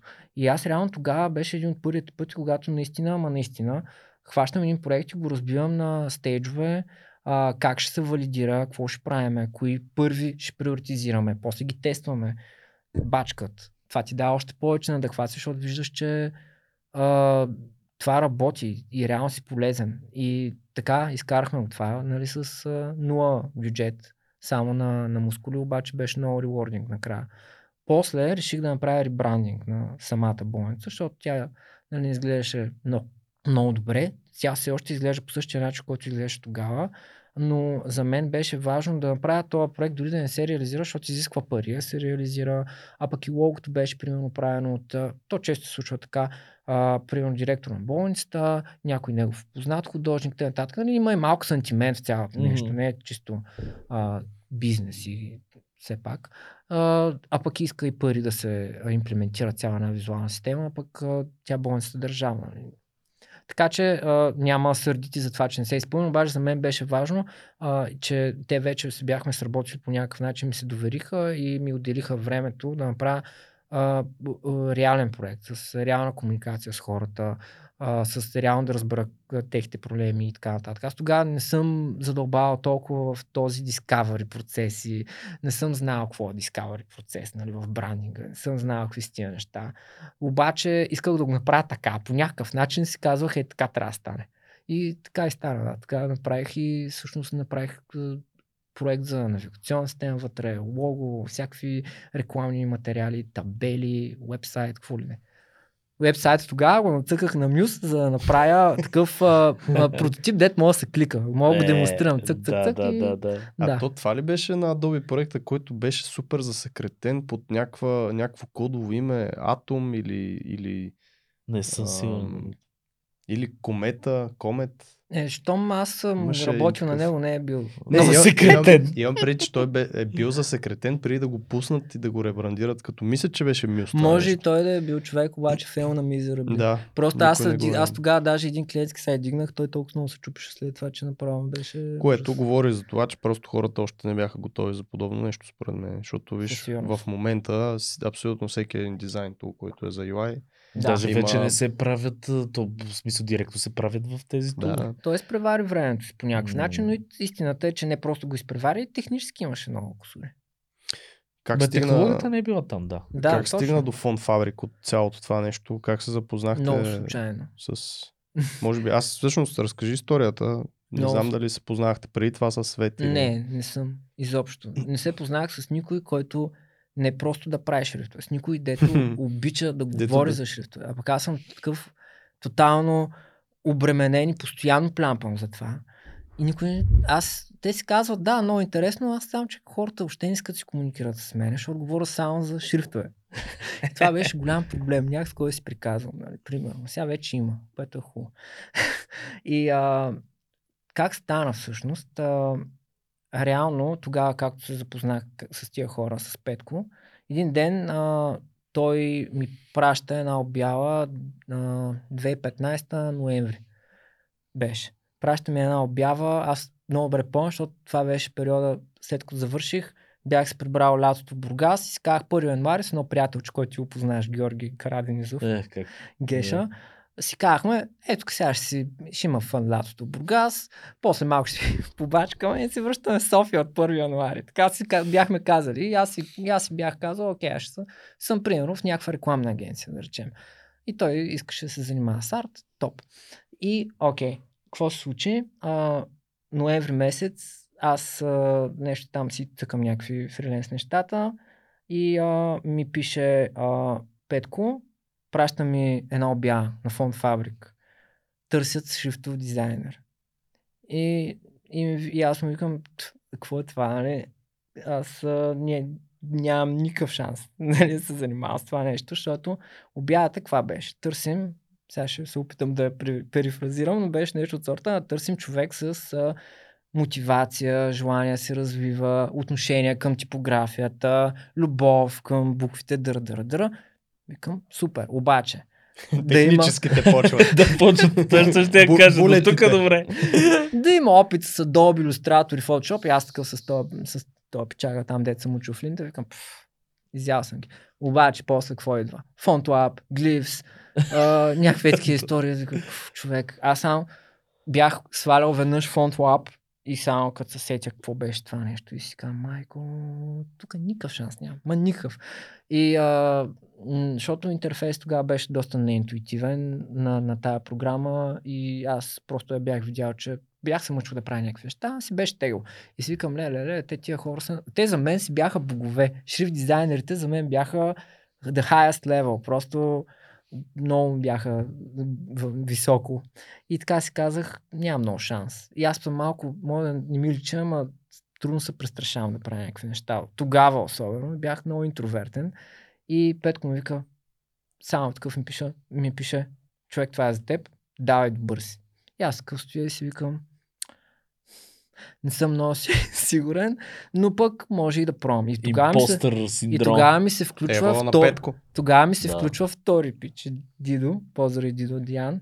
А, ми казва, а, човек, е та обява, ай ходиш да кандидатстваш. Ма гледайте се, сети ли за тези тия хора са трябва да е такъв Да. едно шатаут. Шараут, типен, да, реално аз. Те го знаят. И, а, и аз тогава вече втори като ми такова. И аз викам, ай хубаво. Добре, ще пробвам. Точно бях шипнал там един проект. Имах една седмица до крайния срок там и да изтече на обявата. И аз такъв си викам, сега какво правя? Денонощно буфи ще правя. Това е. Защото искам да направя портфолио не с рандъм неща. Искам да е само букви. И нон-стоп. Ей, сутрин- чуйте го този човек.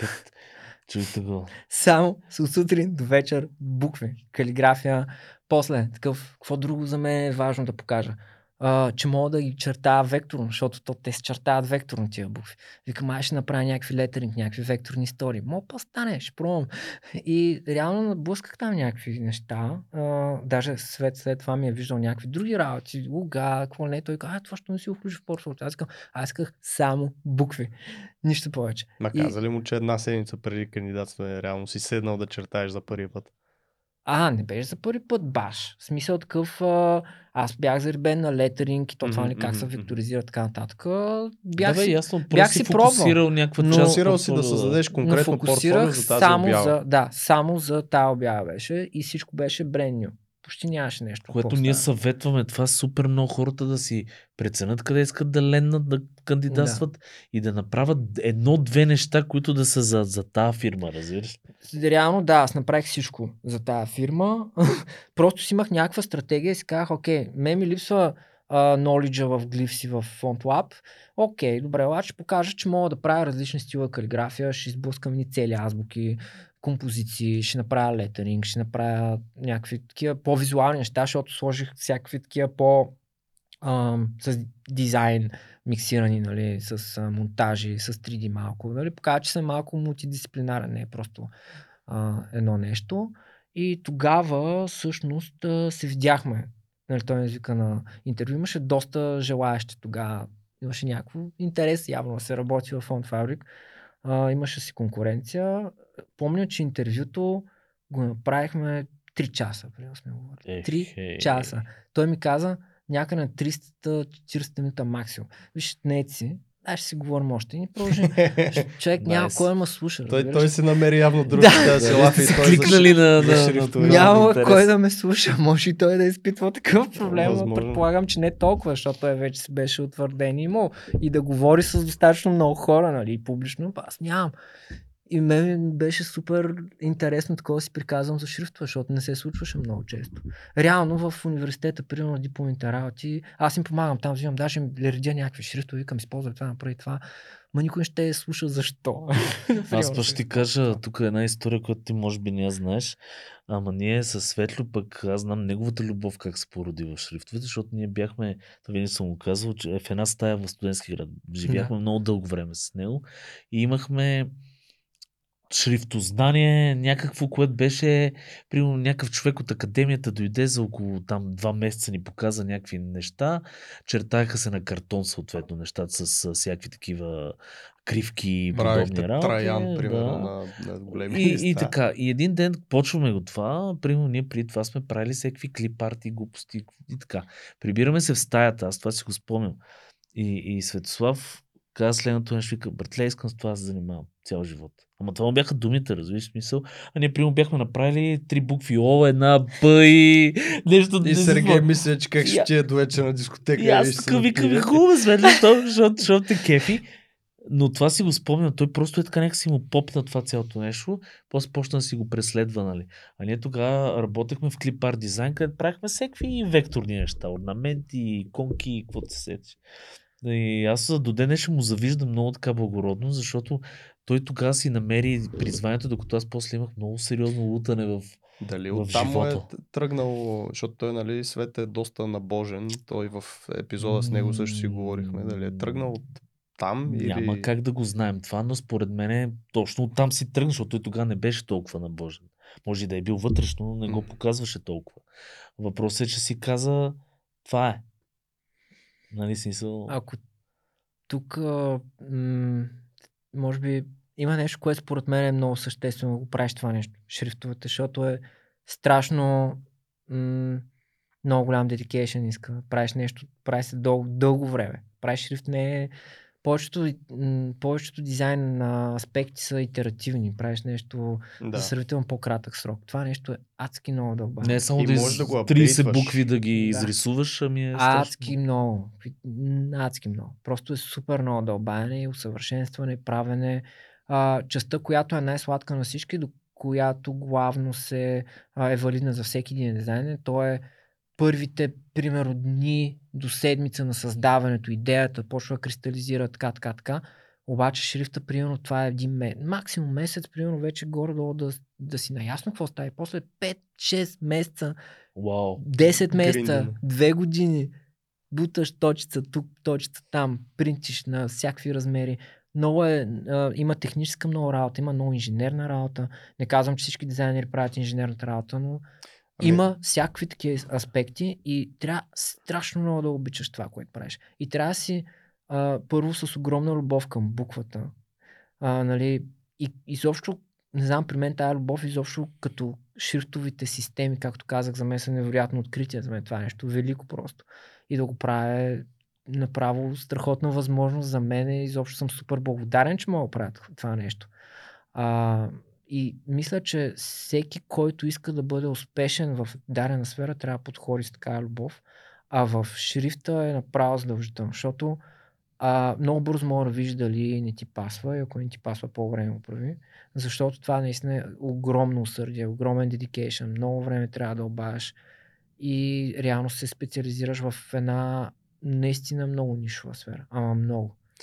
Аз се представям себе си като шрифтов дизайнер в момента, защото аз идвам от сфера, която е Web, UI, UX, такива неща, които а, буквално днеска можеш да влезеш, да си промениш нещо, да го апдейтнеш. Или ако правиш мобилна апликация, можеш да направиш един релиз и да апдейтнеш целият интерфейс за хората. Шрифтовете са нещо, което няма как да апдейтнеш, направил си ги, пращаш ги на, нали, може да имаш нови версии и така нататък, но тези, които в момента са в, в експлуатация, няма как с един клик, с някакъв апдейт нещо да ги промениш. Да. И си представям аз как правя някакъв шрифт 6 месеца. И след това виждам, че съм направил някаква грешка, примерно след две години в някои от буквите. И хора го използват с тази грешка, аз ще се побъркам си. Ема ти ако си го правил 6 месеца, не върши си изчистил. Еми, да не съм много Не. сигурен. Не ли? Не. Особено в моя случай, защото аз постоянно оверлуквам неща. Значи, сега 6 месеца, даже е такъв оптимистичен срок, много зависи какъв продукт е и така. Някой шрифта е наистина години, години наред. Се прати шрифта, живота му е вечен. Докато има човек, който да го поддържа, да го прави, да го усъвършенства, да го апдейтва, живота му е вечен. На продуктите на фонд Фабрик просто апдейтите, ние не го обявяваме официално, но постоянно апдейтваме нови версии на сайта, ако се види някакъв малък бък. Това е софтуер. Това е софтуер. Той Абсолютно. се и лицензира като софтуер. Пазарно стои като софтуер. И а, има механика да работи, има инженерна част вътре и така нататък. И е много нормално да има някакъв бък. Но това е нещо, което в самото начало, когато работих аз, бях по-скоро като Антон. Побърквах се, ако нещо бях. Ама побърквах се. Обаче преди това, нали ви казах, че пиратствах страшно много шрифтове и съм стоял по цели нощ и ги гледам. И ми хората едни от най, имат. най, най брутално яките и популярни шрифтове в света. Всички имат някакви малки флоус. Да. Това е човешко. Хора ги правят тия неща. И понякога е добре, понякога даже е търсено. А, така че няма нищо лошо в това да видиш някакъв малък бък. Ти, нали, ние си имаме процеси нали, за тестване. Много е трудно е някакъв голям бък. Няма как да отиде в продъкшн. Да излезе от продъкшн по-скоро. Ако има нещо, което възпрепятства до голяма степен работата, защото правим много тестове. Обаче, а, с течение на времето, когато трябваше да почна вече влизам в ролята на менажиране на процеси, почнах да гледам нещата много повече продуктово. И не може да стоиш и да искаш всичко да е перфектно. Няма как да стане, защото той самия процес на правене на шрифта е много дълъг. Ако искаш да е перфектно, то ще няма никога излезе. То не е здравословно. Да, Да. По-скоро е някакво такова вътрешно себеизнасилване, това, което е за... Да. Абе, можех и по-яко да... Щеш да е по-яко да го направя така или... или Гледам много продуктово на нещата вече, гледам каква е крайната цел, гледам функцията. Когато е клиентски, тогава пък съвсем. Ние не правим дизайн за себе си. Дизайн е да решиш проблем. Ти трябва да решиш проблем на твоите клиенти, ако правиш шрифт по поръчка, така че той да бъде най-специалният за тях, да им върши работа, която им трябва, на устройствата, които трябва, пред аудиторията, която трябва, ако е брандови шрифт или пък чисто функционално, ако не е. А, от друга страна, ако го правиш за свободния пазар, пак имаш някакви потребители, за които ти мислиш, трябва да мислиш за тях. Дизайнерите не правят нещата за себе си. А, ако нещ- нещата правиш за себе си, просто за да се изразиш само естетически, това е изкуство, това не е дизайн. Факт. Е, Аватар, между другото, понеже ми каза за клиентски такъв шрифт, е сега някъде беше излезнал Бе, по форумите го бях гледал за дизайнера, който беше направил към продукцията на Аватар новия, а, шрифта за Аватар. Гледа го, Swell Type. Да. Той е някакво американско. Не ми беше известен, много интересно, обаче тук е също много друго интересно, че това е Аватар филма, който сега излезе. Ние правихме за Аватар анимето да. а, и беше много сходен като стил, но не баш това, но а, имаше много сходства в, а, може би в рисунъка а, до, до една степен, но, но ми направи много, така, много беше интересно, защото най-вероятно сме го правили за да излезе по това време за филма. Ние аз сме работили по същото време, защото ние го правихме пък миналата година, нещо такова. Може. Това е, това е готино, да. Тъй като спомена и за, нали, че Фон Фабрик първо прави шрифтове и а, така за свои клиенти и за широкия пазар от дизайнери, които купуват тези шрифтове. Можеш ли на две на три да споменеш нещо, за което мисля, че не сме говорили? Това е лицензирането на шрифтовете. Просто по-отгоре, нали, имате много добра статия в блога за лицензиране, така че може всеки да прочете нея, но да споменеме кое е важното, защото много хора може би не знаят, че примерно, като се свали шрифт, си има някакви условия, които идват с него, не е купуваш, ползваш, а трябва да внимаваш и в бъдеще нали, как го ползваш. И... Да, лицензирането е малко сива територия в, в тази индустрия и много хора не си дават сметка, нали, че това е продукт, който има определени права за ползване. За да го използваш в, ако е комерциален шрифта имам предвид, защото ние правим и безплатни такива, които а, често даваме за свободно ползване с цел да някакси да благодарим на комьюнитито, защото не всичко е комерциално, понякога го правим passion projects, така нататък, различни неща.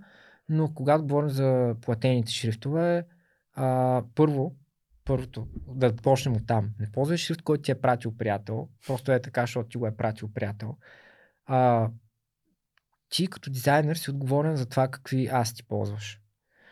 Ти си отговорен да ти е легитимен шатърстока, ти си отговорен да ти по същия начин да ти е окей. Шрифта ти си отговорен всичко, което ползваш, да мога да ползваш. И съответно а, не се доверявайте просто е така. Шрифта не е просто там един файл. А, реално а, с времето даже аз си мисля, че физически то не е физически, но в това появление на шрифта като OTF, TTF, ще, може би ще експарне малко, но това малко години напред ще бъде. За сега просто важното е да знаят хората, че трябва да си дадат сметка, че това нещо, този шрифт, добре, дори да ти го пратят, виж как, дали е платен Google It, виж къде присъства, ако е в Marketplace, значи най-вероятно трябва да се а, плати за него. И а, това, което съветвам е, нали, дизайнерите хубаво да си имат някаква банка от шрифтове, it's okay, особено някои от тях са ценители колекционери. Между другото, познавам такива, които колекционират шрифтове. Аз също го правих, само че тогава нямах възможност да си плащам. Иначе с най-голямо удоволствие бих си платил за всички. Само, че сигурно още щях да съм на минус. Тогава. да, да, страшно много там. И а, всъщност а, лицензирането да се върне това, че то не е толкова скъп. Значи хора, ако ви е голям клиент, тогава лиценза е по-скъп. Лицензира се за, да речем, десктоп seats, т.е. брой потребители. Брой, брой потр- потребители, като вас, дизайнерите, примерно, когато си го инсталирате шрифта, трябва да боравите с него в Photoshop, Illustrator, да правите някакви принт материали или дигитални материали, без значение.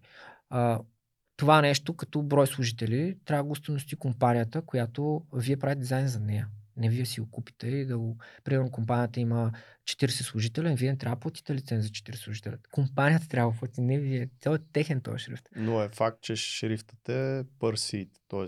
за, за Да, в този случай да речем да. Иначе ако говорим за Web License, там вече говорим за Импресии. по-скоро трафик. да. А, ако говорим за дигитални реклами, говорим отново за импресия. Ако говорим за а, ап лицензии, нали? Как се следи това? Винаги ми е било интересно. Особено за реклами. Как ще разбере компанията направила шрифта, колко импресии тази компания е? Трудно е много да го, да го разбереш. В тая индустрия има както piracy, нали, хора, които Мгм. нелегитимно потребяват, но това са главно, да кажа, в някакви такива държави, които просто нямат културата да си платят. Повечето на Запад плащат, там проблем е друг, че мислайсенсинг има. Тоест купуват нещо, което после надхвърлят. Мгм. Това, защото не са осведомени по някакъв Не начин. са прочели, да, Да. примерно. Това е- Елута. да. в а, компаниите по-големите за това нещо се грижат не точно само дизайнерите, по-скоро се грижат акаунтите, които трябва да следят, че това нещо е изрядно. Нали, те, те са акаунти на определен клиент, те трябва да знаят, че всичко там е окей. Okay.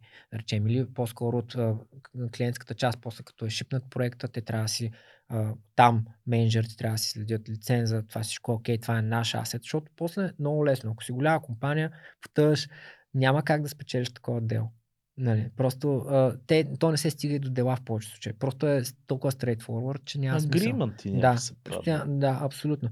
При на, в, иначе в масовия случай трудно, значи това иска много ресурс. Има компании, които правят това нещо, ние имаме такъв, такава компания, която се занимава с това нещо. Прави го за нас, следи за нерегламентирани употреби или за някакъв тип превишаване на лицензи. И в общи линии те си доста tech guys, И имат си, после имат си техните начини. тия с бухалките. Ами Отиват не, Не, при по-скоро legal, legal тима. Не, всъщност е супер изи и повечето хора са супер окей и са такива, а така ли, извинявам Да, се. ще си платим. То Но, е да, да, и не знаехме много хора наистина не да, знаят, да. примерно, че са надвишили тра... Да. вебсайт трафика си, и, примерно е било за 10 000, Да. а те са примерно 20 000. Или пък са останали в Някакви ситуация, в която просто нямат лиценз. Някой е Да. направил нещо за тях. Ето, давам ви пример. Много често се случва дизайнери да правят Мгм. за клиентите си неща и после те не им трансферират шрифтовете. Да. Не им трансферират лицензи. Тия неща малко остават на заден план. И от това страдат най-много клиентите. Защото ние клиентите ще, с клиентите ще си комуникираме в крайна Естествено. когато видим употребата. И клиентите винаги са окей да, да разрешим казуса. Обаче остават с един bad taste, че Да. човека, който са наели, им е причинил някакво главоболие. По някакъв начин. В крайна сметка не е главоболие, защото всичко е изигоен при нас. Няма да сме никакви кофти пререкания и така нататък. Всичко е супер окей. Винаги подхождаме супер дружелюбно. Точно защото не, не мислим, че сме изправени пред някакви престъпници, там да се борим с, за правда. По-скоро, защото всеки се труди, всеки нали, е някакси логично да му се заплати за труда. От среща страна, примерно една, ако е една софтуерна компания а, има софтуерен продукт, те веднага си платят, те хората също лицензират. Естествено, то е да, най-малкото, което е същото нещо, като го правиш, както, нали, смисъл, все едно да си крадеш от собствения джоб, нали. Ако Не, не, аз също така с игрите, примерно, ние всяка една игра, която купуваме, си я купуваме абсолютно от маркет, откъдето трябва да бъде. Едно време, нали, съм пиратствал и аз като ученик а, игри. Едно и аз време купувахме от Замунда като побъркани. Побъркани, да. Но сега, примерно, мен ще ми е гадно да си инсталирам Да. игра, която, защото знам как, Да, как да. се прави това чудо. И аз съм така и а, също съвет, който мога да даме. Хора, ако се съмнявате, защото наистина понякога казусът е малко по-сложен. Може би трябва някакъв гайданс, какво е подходящо в този случай като обем на лиценз. Потърсете хората, от, който, от които искате да купите лиценза. Винаги ще ви помогнат. Окей, не мога да говоря за всички, ние ще ви помогнем. Винаги го правя. Даже съм консултирал приятели, колеги, как да си купят шрифт на друг фаундър. Се та. Винаги ще помогнат.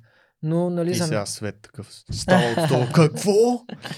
Не, напротив, той още не е такъв. да, Но бе, със знам, сигурност, а, със сигурност, ако искате да вземете при нещо от нас и се колебаете, пишете ми, няма никакъв проблем. Абсолютно. А сега конкретно за а, фонд Фабрик, вие имате и а, с практически всеки шрифт, нали, има нещо като демо, а, което се дава безплатно, все едно с този шрифт. Каква е там, каква е легалната структура Мгм. за това? Може да се ползват тези демота, примерно някакви начертания там, normal, light, мгм. който сте те дали? Или то си е пър шрифт? Значи в а, следния, следната е ситуацията. А, до скоро а, и, и все още доста от шрифтовете, които правим, особено когато са по-обемни, си пускаме free samples от тях. Да речем, последния релиз, който направихме, има 216 начертания.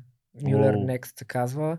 Това е фамилия, която нямаше на пазара до този момент такава альтернатива с българска кирилица, изобщо с кирилица, по този начин да стои. Сега серифен шрифт от, от най-тесния и тънък, който може да си представиш, до най-широкия и сочен черен шрифт. Чер шрифт, така се казва, нали? светъл и чер. Да. За хората не, че цвета е черен. По-скоро блек. Да не кажем. сме Да. супер политкоректни в нашия подкаст. Така, че Не, съм- аз имам предвид, предвид защото това, че не е черен на цвят. да, понякога като казвам черен и хората си мислят черен цвят. Не, става просто за плътен дебел. Аз мислех, че говорим за... И- Няма че... Да, Diversity. така каже, почваме. тогава. не, не, Между другото, върни се, върни сега се, като брат, каза, да, дали не трябва да вкараме и други водещи от други националности, тук около нас да се наредят абсолютно всички Няма, да Да се върнем на това, което казва нещо интелигентно, казва забрави. Да, да, да. А, да, примерно с този продукт искахме да винаги търсим някаква ниша, която я няма, за да дадем стоеност на хората, нали, да, да има тази альтернатива, защото аз като съм бил дизайнер, също съм искал да имам такъв шрифт в арсенала си, който е с пък български кирлица, ако искам да използвам така нататък, е нямал.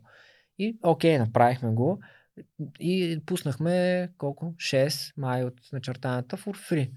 А, така че когато са на сайта ни, Мгм. e-commerce сайта а, и на цена 0 долара, това означава, че го закупуваш с абсолютно с комерциален лиценз, закупуваш Да, да, да. на, за цена 0 долара Тоест може го и си го ползваш everywhere. Да. Когато са в, имаме бутон Download for Free, то е бутон, където пласираме trial fonts. Мгм. Така, там а, идеята по-скоро да тестваш шрифта. Ако ти хареса, той идва, Да с, си закупиш да, съответно той лиценз. идва с trial лиценз и съответно... Но а, те си личат, ти като започнеш да ги ползваш, примерно, то си имаше нещо между В- буквите или какво? Да, да често, често, не, често лимитираме кейс. Сега, а, защо един шрифт се прави толкова а, дълго време? А, защото а, първо, нали, това е една комуникационна система, която трябва да е изключително синхронична. Всичко, всеки един елемент там трябва да си пасва. Представете си направите пестин луга. нали, примерно. Всичко да е модул. Сега си представя... Не е точно, има и модулни шрифтове, нали, не че е модулен и после си представете, че трябва да направите между тия песни графични знака всички отстояния да изглеждат перфектно в текст. После си представете, че това трябва да изглежда добре малък размер, голям размер. Нали? Едни такива неща доста дълго време се прави. А защо 500? Всъщност са 500, повече са. А, има си там нали, а, технологии, уникалните знаци. Колко са? Примерно около 300, те се възпроизвеждат, нали, знаете, в а, западните езици, френски, а, да речем, а, има такива акценти. Мгм. Над Е, над Да. А, надгласни, някои, някои над съгласни. Да, общо взето във всички, без английския. То английски е единствено без акценти, реално. И а, може и да бъркам, но ако, простете, ако не е така, но почти съм сигурен, че по- почти всеки има акцент. А, така че ние правим нашите шрифтове да поддържат всички западни езици, плюс кирилица, плюс правим българска форма на кирилица, плюс, плюс понякога правим гръцки, понякога не правим гръцки, но когато ни, когато ни е гръцко, си правим гръцки. Да, да, И понякога правим за клиенти, правим всякакви други езици. Правил съм всякакви езици, но като цяло за това отнема време. Защото вътре има адски много а, знаци. Не е просто 26 английски букви, 10 цифри. Самите цифри имат поне 50-60 разновидности. Малки, долу, Да, горе, среди. да. А разстоянието табларни при тях също се нататък. наглася между всяка двойка букви, нали, някакъв кърник се прави. Да, за да. малки, за големи, за средни, за всичко. Или... А, не. Тоест размера има ли значение в този случай? Има значение, има значение. Това е глобална, а, а, това е глобална настройка на шрифта. Ти го Аха. правиш Да. с едни метрики. А, разстоянието, отстоянието от двете страни на един символ, буква, да речем, се нарича spacing. Space from the left, space from the right. Простичко the до right. тук. Така, да. Между две индивидуални а, двойки, една двойка символи е кърник. Мгм. Прави се това нещо като настройка за целия фонд а, и тук нали, то се имплементира във всички размери, но а, тук е важно каква е идеята на дизайнера. Дали този шрифт ще е правен за заглавия. Когато е за, за заглавия, ако концепцията е била да е, а, по, да е по-тесен, Мгм. Нали, един към друг да са по-сближени буквите, символите, тогава ние го правим с идеята, че той ще използва над 60 пиксела, над 48 пиксела, anyway Мгм. да изглежда добре там. Когато е за текст или, или по-универсален, гледаме, примерно, да изглежда супер на 16. Average. Ние не можем да решим на всички То хора. Затова има дисплей, затова М, има... Не мога да решим на всички хора а, к- текстуално казва, особено защото някои, повечето, не, не, не знам дали повечето, нямам статистика, но доста от нашите шрифтове са workhorse. Ето то, а, нали, ето ти една Nexa, примерно. Тя може да се използва в а, всякакви контексти може да се използва като много малки като размер. Направихме голям апдейт на Nexa 2020 с текст версия и, а, и затова казвам, шрифтовете живеят, докато и ние сме живи. Тоест, не да, спираме и ги развиваме. да. Добавяме езици, символи. А, добавяме, то езиците се развиват и както казах, затова се развиват шрифтовете ми. То доскоро нямаше German SZ, WS, нямаше Unicode за главна буква. Какво имам предвид? Няма начин да го изпишеш на главна буква през лаптоп, през нищо. До 2016 нямаше То начин. това да е. и Кога почна да се появява в шрифтовете след 2016 главната версия на тази. Да. И технологията, нали, а, всякакви клавиатури, тогава вече се почна. Трябва Да, емоджита да почвате да вкарате вече в шрифтовете, според мен. Там То това, си има а- Акото, което е Има задължително, си, трябва да има има във всеки Ама то реално, то реално това са емоджи фонти, за които говориш. Те, си, Да, да, но те, си, някакси... те са си фонт, те са си по фонт технология, защото те се възпроизвеждат а, през Unicode. Факт, да. Така То- че то това си е фонт до известна степен. И ние сме правили, но за клиенти. Но имам преди, че Късно. вече във, във всеки шрифт трябва да се добавят конкретен стил за... Както и да е. Добре, А, реално един клиент, извиняй, Само, само стой. Давай. А, понеже каза за текст, че сте добавили в Nexa, всъщност това добър съвет ли е хората, дизайнерите, които използват шрифта, да гледат наистина този шрифт, дали има примерно дисплей, Да. а, head, там, headline, текст. Това са вариациите на шрифта е направен така, че то кърнинга му е направен така, че за малък текст, не само кърнинга всъщност, предполагам, че и други Да, и параметри. други неща.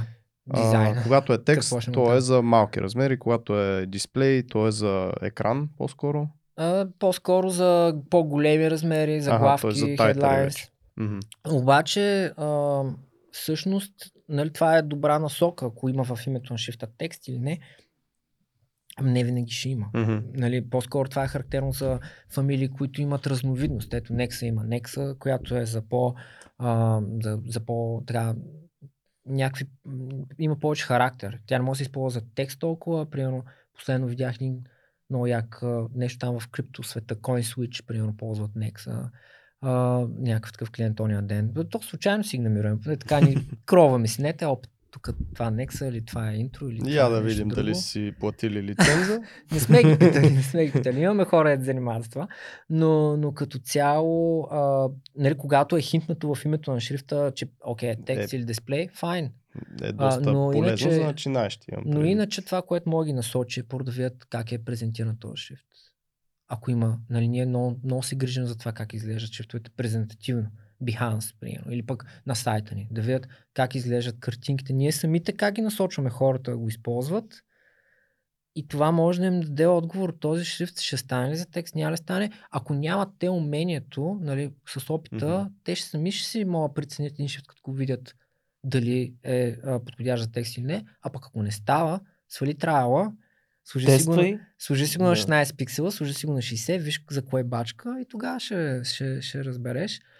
Това идва с опита, но ако изпитват трудност, може да видят как е представен, как е презентиран. Ако изпитват още по-голяма трудност, харесваш продуктите на това Foundry, имаш няколко варианта. Редовно става, пишат ни какво бихте препоръчали. Препоръчваме, няма проблем. Много яко.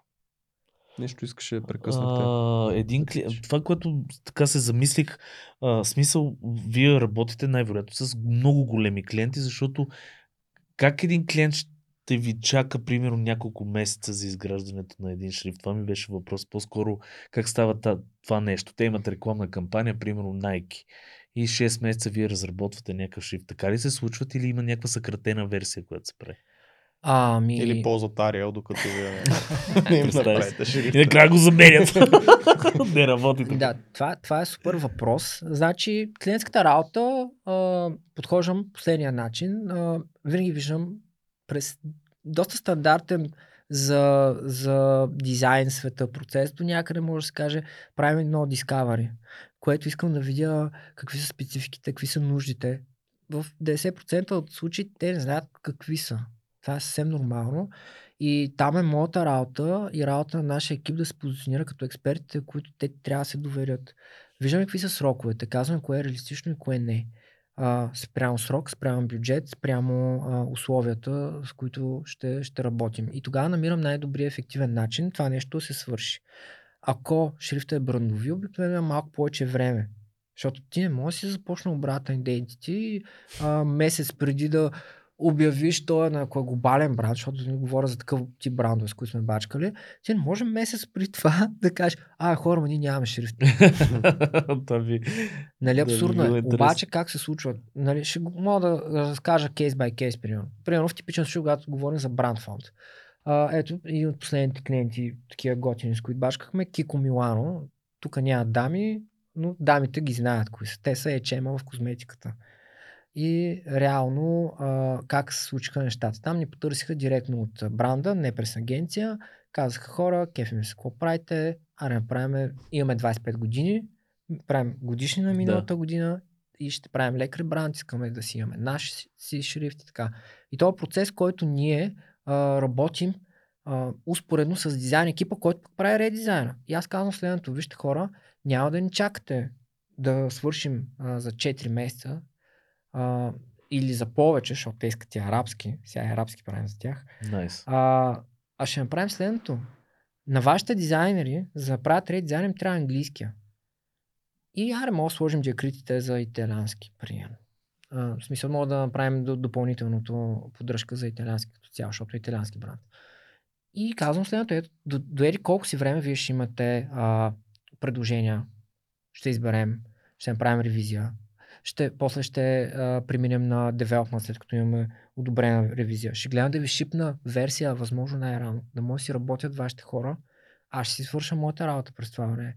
Общо взето, а, деля процеса на спринтове по такъв начин, че след като в началото сме разбрали много добре какво иска клиента, сме го обсъдили с тях, дали сме си нашите съвети, защото аз не чакам клиента да ми каже какво да направя.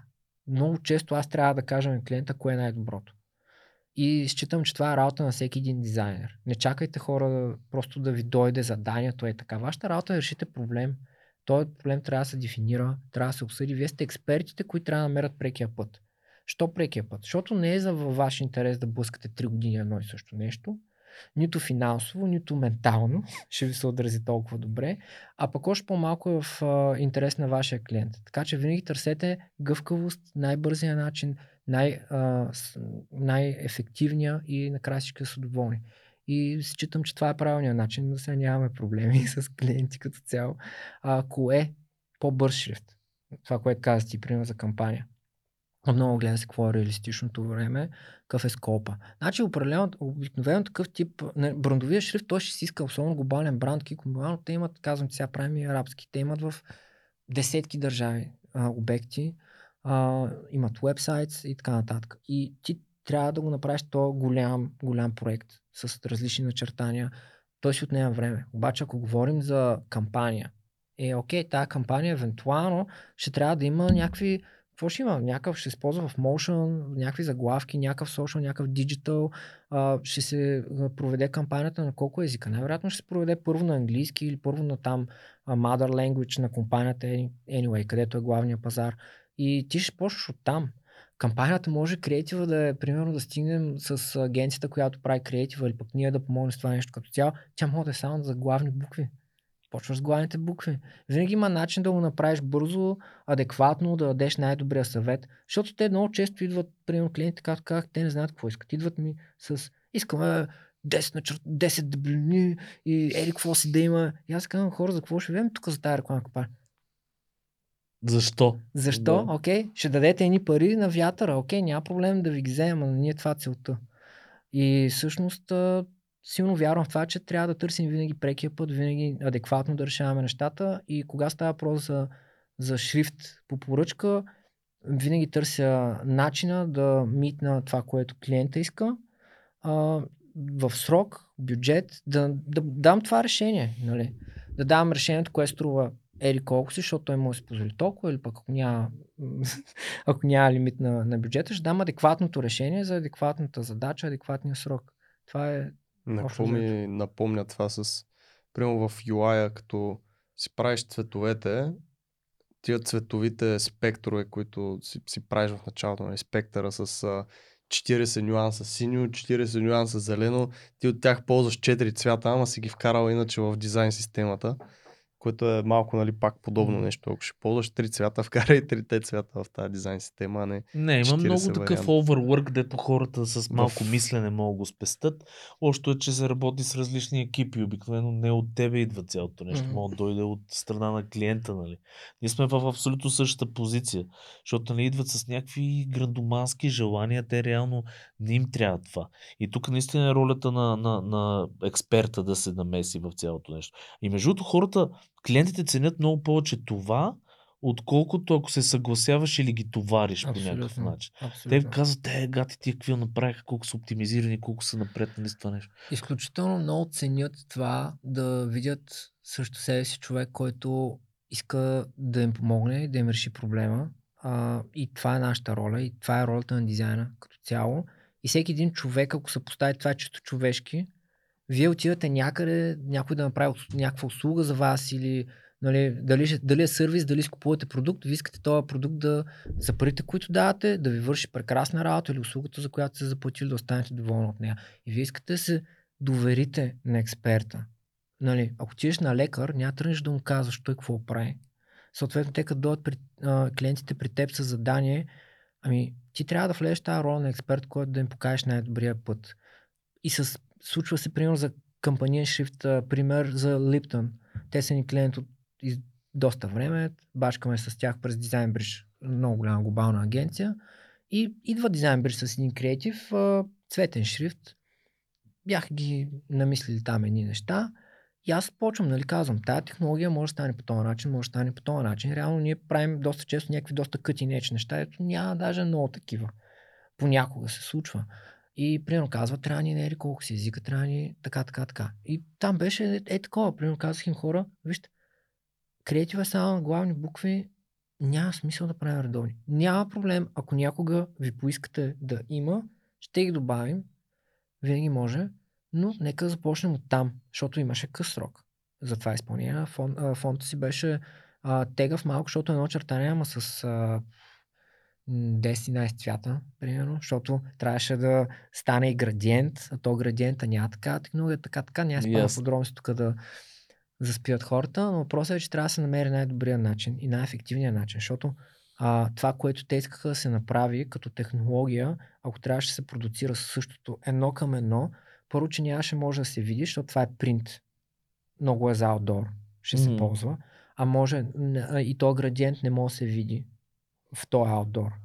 А, защото може да се направят цветни шрифтове, които имат преливки, градиенти и сенки, обаче те стават изключително тежки.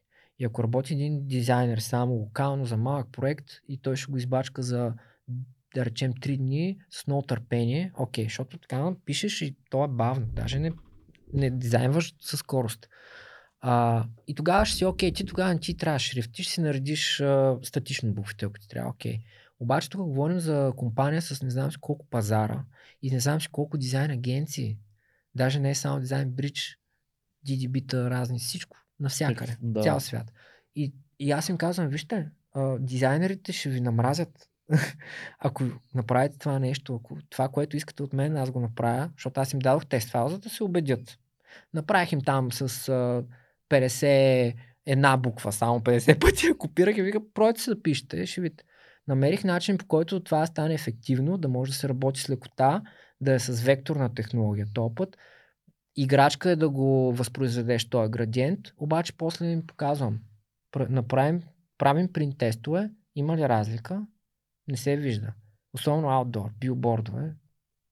Няма как. И винаги просто търсиш, нали, попитам се да дам някакъв конкретен пример, как човек идва с някакви искания, той не е експерт, той не знае кое е най-правилното нещо. Както, както казах, ние отиваме на лекар, ние не знаем кое е най-правилното нещо. То човек трябва да ни каже какво трябва да се случи. Да, а, тук идва и нещо, че трябва да сме малко по-смели да ги изказваме всичките тези работи, защото това е до някъде, може би, стопър за хора, не това, че прямо не знаят какво да предложат и как да го предложат, а по-скоро, нали, че мислят, че може да загубят клиента или еди какво си, Мгм. ако... Има си клиенти и клиенти, тук си много прав. И както тази смелост идва малко и с... Не винаги идва натурално на хората. Идва малко с опит, експертиза, натрупана, години опит. Когато те идват такива големите клиенти, като дойдат при теб и ти си казал, че си работил с другите големи клиенти, тогава всичко се нарежда и те по някакъв начин ти вярват повече, обаче в началото ти нямаш тази увереност. А може да случиш, може и да е друг проблем. Може просто клиентът ти да е може и клиентът ти просто да не е окей. Да не читат, Аз това си да кажа. че Ерик, това е а, комуникация, но процесите много помагат в Двустра- този случай. Двустранно е и ако клиента откровенно срещу тебе има хора и хора и това може да е от клиентската част абсолютно валидно, той просто да не е окей. А, ако можете, say goodbye. Има, а, Питайте го, ти окей ли си, бе, пич? а, има м, един много голям, голям икона в нашата индустрия, Ерик Шпикерман, който така казва, сега нали, извинявам се за езика, но ще го цитирам. I don't work with assholes. Да. Мале, Абсолютно. очаквах нещо много по-вулгарно. Е, Да. аз съм, не съм вулгарен да. човек. Така че а, много съм съгласен с теб. Смисъл, точно така е. Но това идва, ти го каза много добре, тази свобода да отказваш, обикновено идва след това, когато вече си направил името, вече, нали, смисъл Да. си, и, имаш постоянен поток от клиентска база, защото, нали, когато си, си- си гладен, тогава малко или много, нали, правиш компромиси. Но аз съм абсолютен фен на това. А, И като си нареди още и другите ние- клиенти, нали, отзад на Нас, например, това, пайплайна. което всички ни се чудат е, че аз това го казвам, даже го казвам като валидация пред наши клиенти, че ние отказахме на Blizzard договор. Не, и всички- и всички казват- имаш, брат. Да, и, не, просто не беше готин дил. В смисъл, щях да си изтормоза екипа, който за мен е супер За по-важен, да сложиш едно лого за на да сайта. може да си сложа логото на Blizzard някъде. Айде, окей, това може и да ни отвори нещо. Нататък, ама ние не страдаме така иначе язва, от липса на каквото и да било. Така че това нещо е много ценно, но според мен, е, когато си в началото гладен до някъде и така нататък, а, трябва да имаш много сериозни топки, за да мога да откажеш, примерно, някакъв такъв дил. Мгм. Със сигурност. Аз съм нямал, когато съм бил а, фрилансър. И, Ще те растат ли с времето? И Растат точно. Това е си името и растат и топките. Мисля си, че това, това си е пътя на, на един човек генерално. Не просто да казва не на клиенти професионално, да казва не изобщо. Мгм. Това Да, се между научиш другото, да казваш не в живота. Много трудно. много такива примери има човек в Да. живота, в които е трябвало да каже не, за да... Защото той е opportunity cost, нали, да се нарича. Ти като кажеш да на едно нещо, това значи, че не можеш да направиш друго нещо. Добре, а, дай някакви такива фаершот съветчета за дизайнери, които си виждал, че не използват шрифтове, може би по правилен начин. И някакви съвети изобщо генерално за работа с шрифт за по-начинаещи дизайнери. Мгм. И да приключим разговора на так- такава нотка, обучителна. Ами, а, аз много обичам да пътувам. Ще почна малко по-далече и много зависи къде се намираш. А, много ми е, много ми ясно ми става каква е образователната система и дизайн образованието на хората, когато съм а, когато съм в Германия, да речем, когато съм в Испания или във Франция, като ви- вървиш по улиците и тук се върна в България, нали, да речем. И виждам, че тук много се подценява типографията генерално. Докато пък си има народи, които страшно много а, наблягат на това нещо. Първият ми съвет е дизайнерите да мислят генерално, защото това е процес, който а, е успешен единствено когато е добре премислен да правиш дизайн. И а, това включва и използването на шрифта, защото това е основното средство ти да комуникираш. Заедно с визуалната си картинка, снимка, обект, без значение понякога може изобщо да няма, но винаги ще трябва да кажеш нещо и това нещо ще стане с шрифт. Така че на първо място съвета ми изобщо е да помислят, че това нещо е важно в този лейаут. Защото м, виждам, че е супер подценявано, много на конвейер и нещата не изглеждат добре, не комуникират адекватно. Първата стъпка е да приемеш, че шрифта е важен. Втората стъпка е да разбереш как може да подобриш твоята работа в това отношение. А, може да м- може да хорат, хората да четат някакви ресурси в тепографи, блогс или а, просто да намерят някой дизайн, чи, чиято работа харесват и считат, че използва добре шрифта, той да ги насочи. Да не се лутат сами. Аз редовно го правя. Някой може да ми пише и аз ще му дам някакви Примерно, тук ресурси. да си какво, виждам, че нещо не ми е наред, какво не ми е наред? Да, или просто да каже как мога да си подобря работа след като си ми дал този съвет, нали, за, да, за да имам аз това ноу-хау. В момента то даже не е ноу-хау. В момента толкова, толкова много информация има. Даже не е нужно да е платена. Просто гугълайте. Просто а, намираме някакви видеа или пък статии в блокпостове. Толкова са много. За примерно 10 tips to improve your typography in, in, in user interfaces. Примерно. Има толкова много. Или пък 10 tips to improve your typography in editorial layouts. Някакви такива супер общи неща, които са минимум basics, обаче правят разлика. Защото аз виждам редовно хора, дето не са ги, просто не са ги видяли. Защо не са ги видяли? Защото те не са осъзнали, че това е супер важен комуникационен инструмент. В момента, когато го осъзнаеш, просто потърси в Google. Ако искаш да надградиш на някакво по-друго ниво, има Skillshare, Domestika, има, намери си ментор. Нали, Тук- тук реално ще е ви- ще ви много направя- out there. Ще ви направя аз четката, че наистина на Фон Фабрик блога също е много добре написани изчерпателни статии, които отново биха помогнали нали, в един такъв момент. Но да, той е като всеки аспект от дизайна реално, но може би си прав, че се подценява. Тоест повечето Да. хора биха а, тръгнали да гонят ефекти, тръгнали Мгм. да гонят, примерно, да си оправят а, работата с цветове, обаче може би не биха се сетили някой за това, че шрифтовете по същия начин трябва да Да, се обърне внимание. супер директно средство за комуникация. Реално, реално е нещо, което най-много вреди на една комуникация, лошо използван шрифт. Аз имам в SoftTune, понеже преподавам Design Basics, едната лекция е типография и започвам с едни слайдове, които са на Netflix и на Facebook интерфейса с премахнати текстове. М. Тоест някакви картинки, неща, които ти няма как да знаеш какво става. Или билборд с само картинка там на някаква йога, дето пак не знаеш какво е. Нали? Точно това е, че текста комуникира и начина как, из, и как изглежда този текст, това вече е нали, някакъв вид типографски умения, които дизайнерът трябва да култивира. Много як разговор, много информативен. Даже мога да си откарам още няколко Да. часа. Тук много неща има да се каже на тази тематика. А, благодаря ти, смисъл много готино си поговорихме. Наистина някакви финални думи от теб и от нас. Ти Много. си като гост. Моята ще всъщност казвам е чао. Много благодаря отново за поканата. Надявам се разговорът да е бил, да е бил полезен. Следете какво правят Фонд Фабрик. Тим Фонд Фабрик е жесток, така че очаквайте от нас най-яките неща тази година. Ей, супер. Много готино и аз казвам едно чао. От нас слушайте и дизайна на нещата от време на време. Знам, че сме много досадни, но все пак е, така готини умни работи. гости. А, Благодаря благодаря ти гости. и да, и благодарим на нашите гости, разбира се. Чао и от нас. Чао!